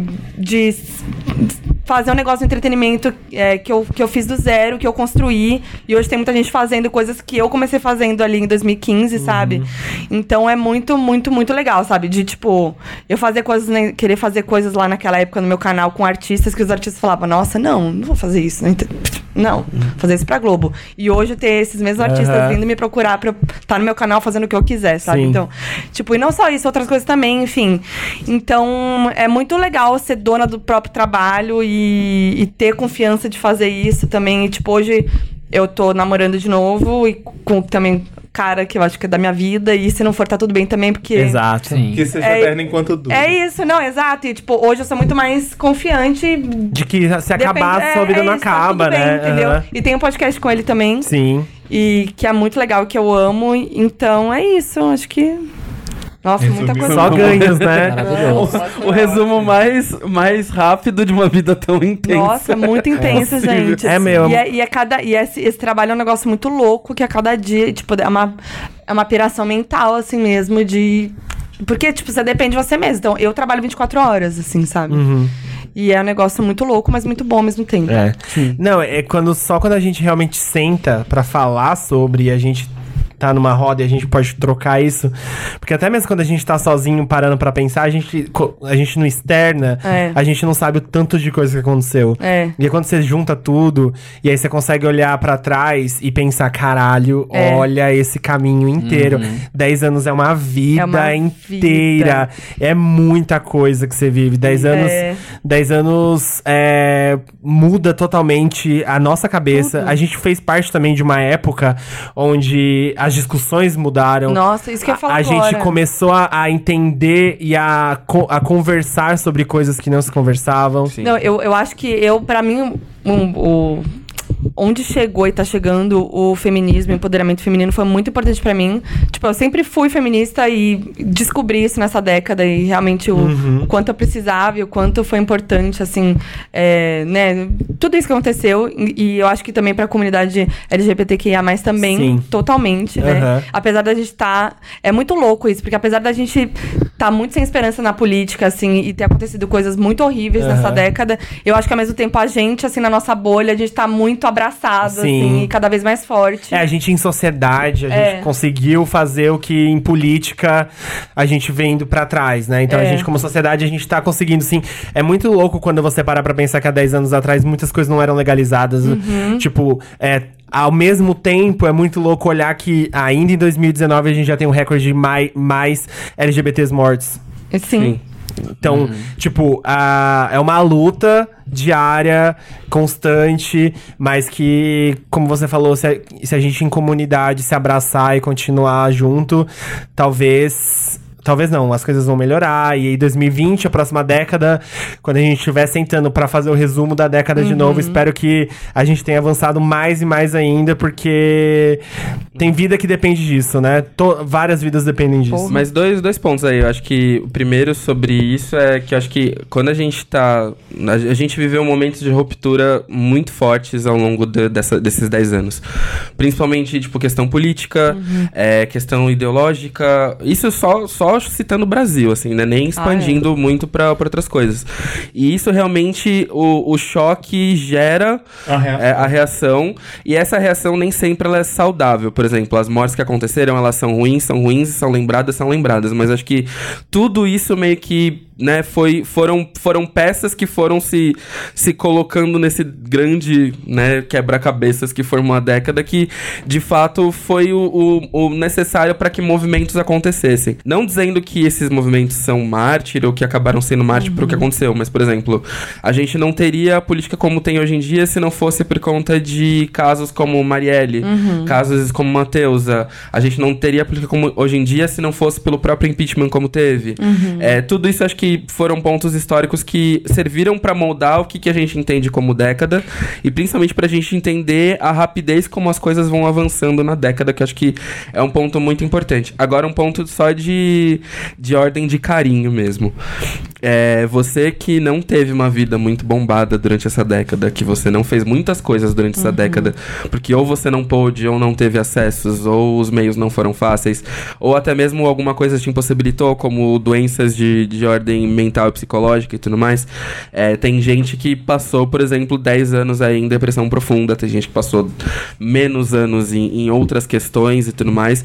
E só pra deixar muito claro que, assim, não ter realizado grandes coisas ou não ter passado por loopings de vivência ao longo da década, como foi o nosso caso, como foi o caso da Foquinha e tudo mais, não quer dizer que a sua vida está pior, não quer dizer que você não atingiu coisas boas.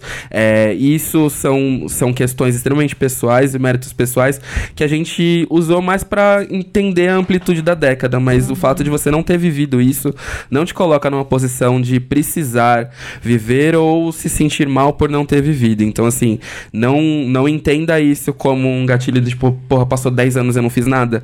Sabe? Calma, antes de tudo, Até porque, é um tempo que é criado, né? É, não, é, quer, exato. não quer dizer que daqui a 10 anos é, você vai ter que ter conquistado outras coisas. A, a gente tá vivendo.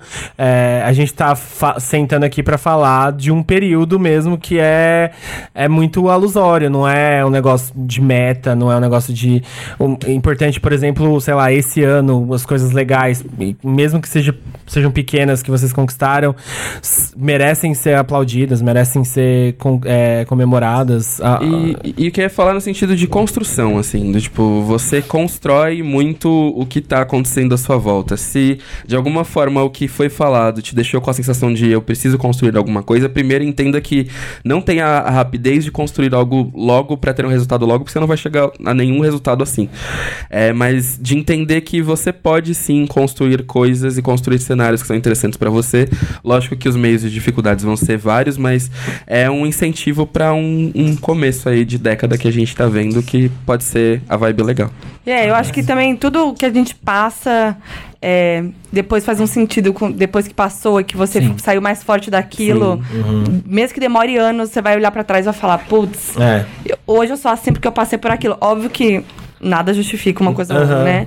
E, mas enfim. É, A gente, a, é, a gente tem que tentar sempre olhar com carinho pra dentro, pra, pra, pra, ao nosso redor. E eu sei que é difícil e nessa estrutura que a gente vive. É muito, é, a, gen- a gente ainda tá falando de, de lugares privilegiados, é, até mesmo por estar sentado aqui e com forças pra falar da nossa própria vida. A gente sabe que tem gente que não, tem, não teve força nem pra sair do armário ainda, por Nossa, exemplo.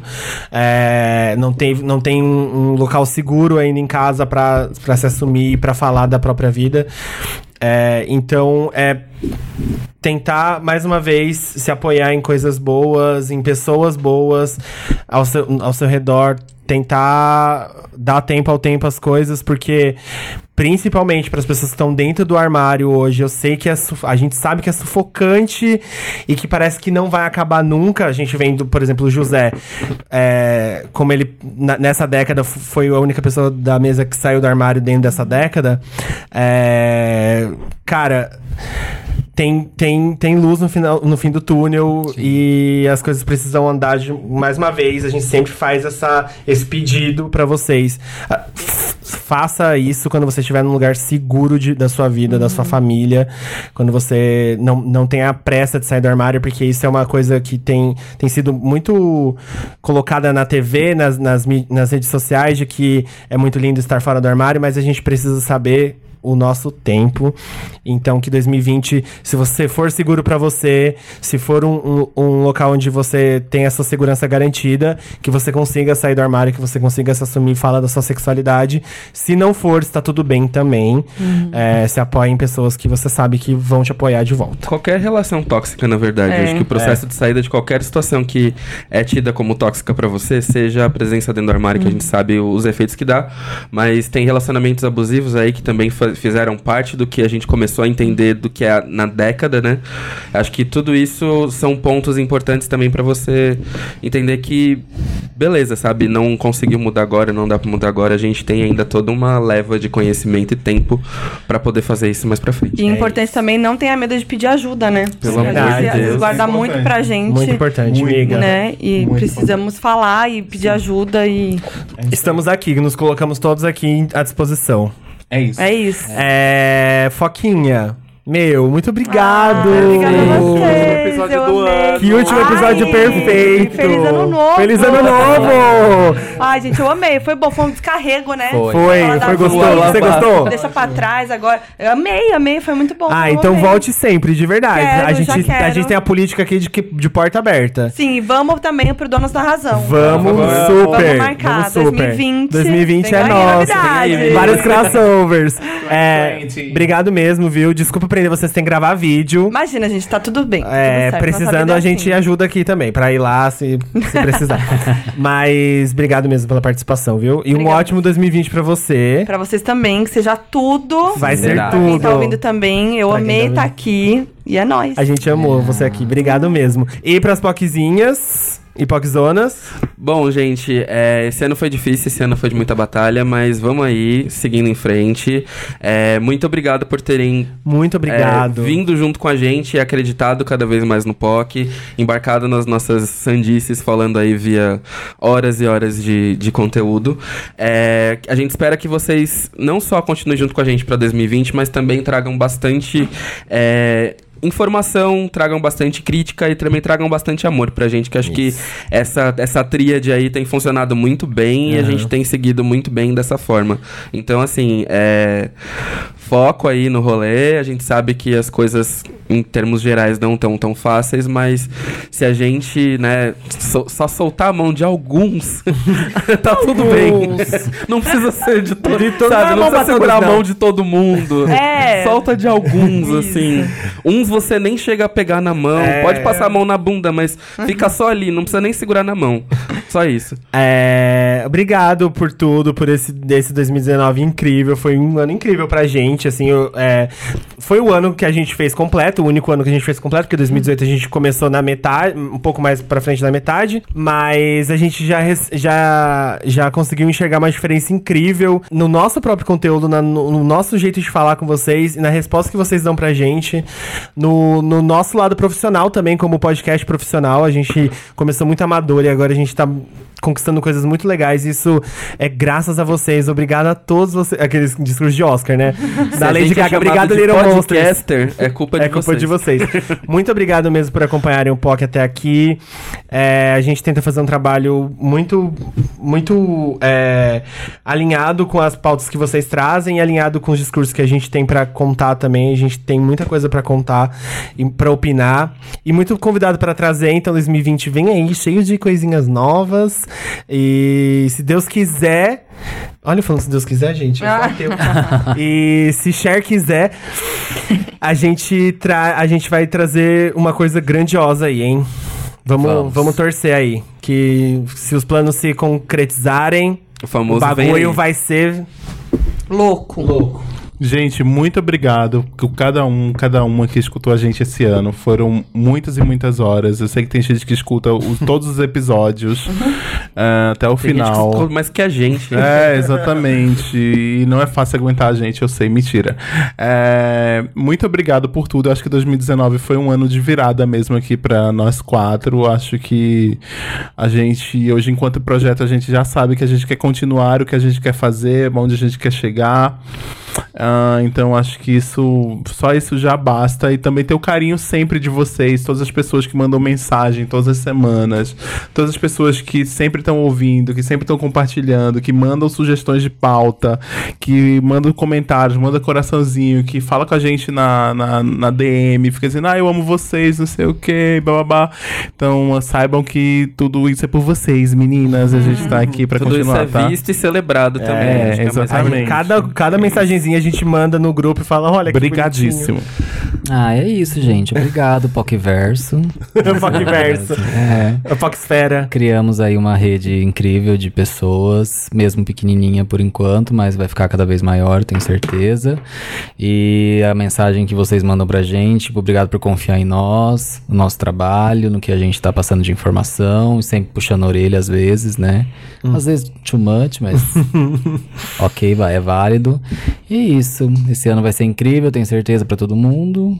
E é nóis. É nóis. Feliz 2020! Feliz 2020. Tchau. Tchau, gente. Obrigado. Até o ano Barulho que de fogos. Até o ano que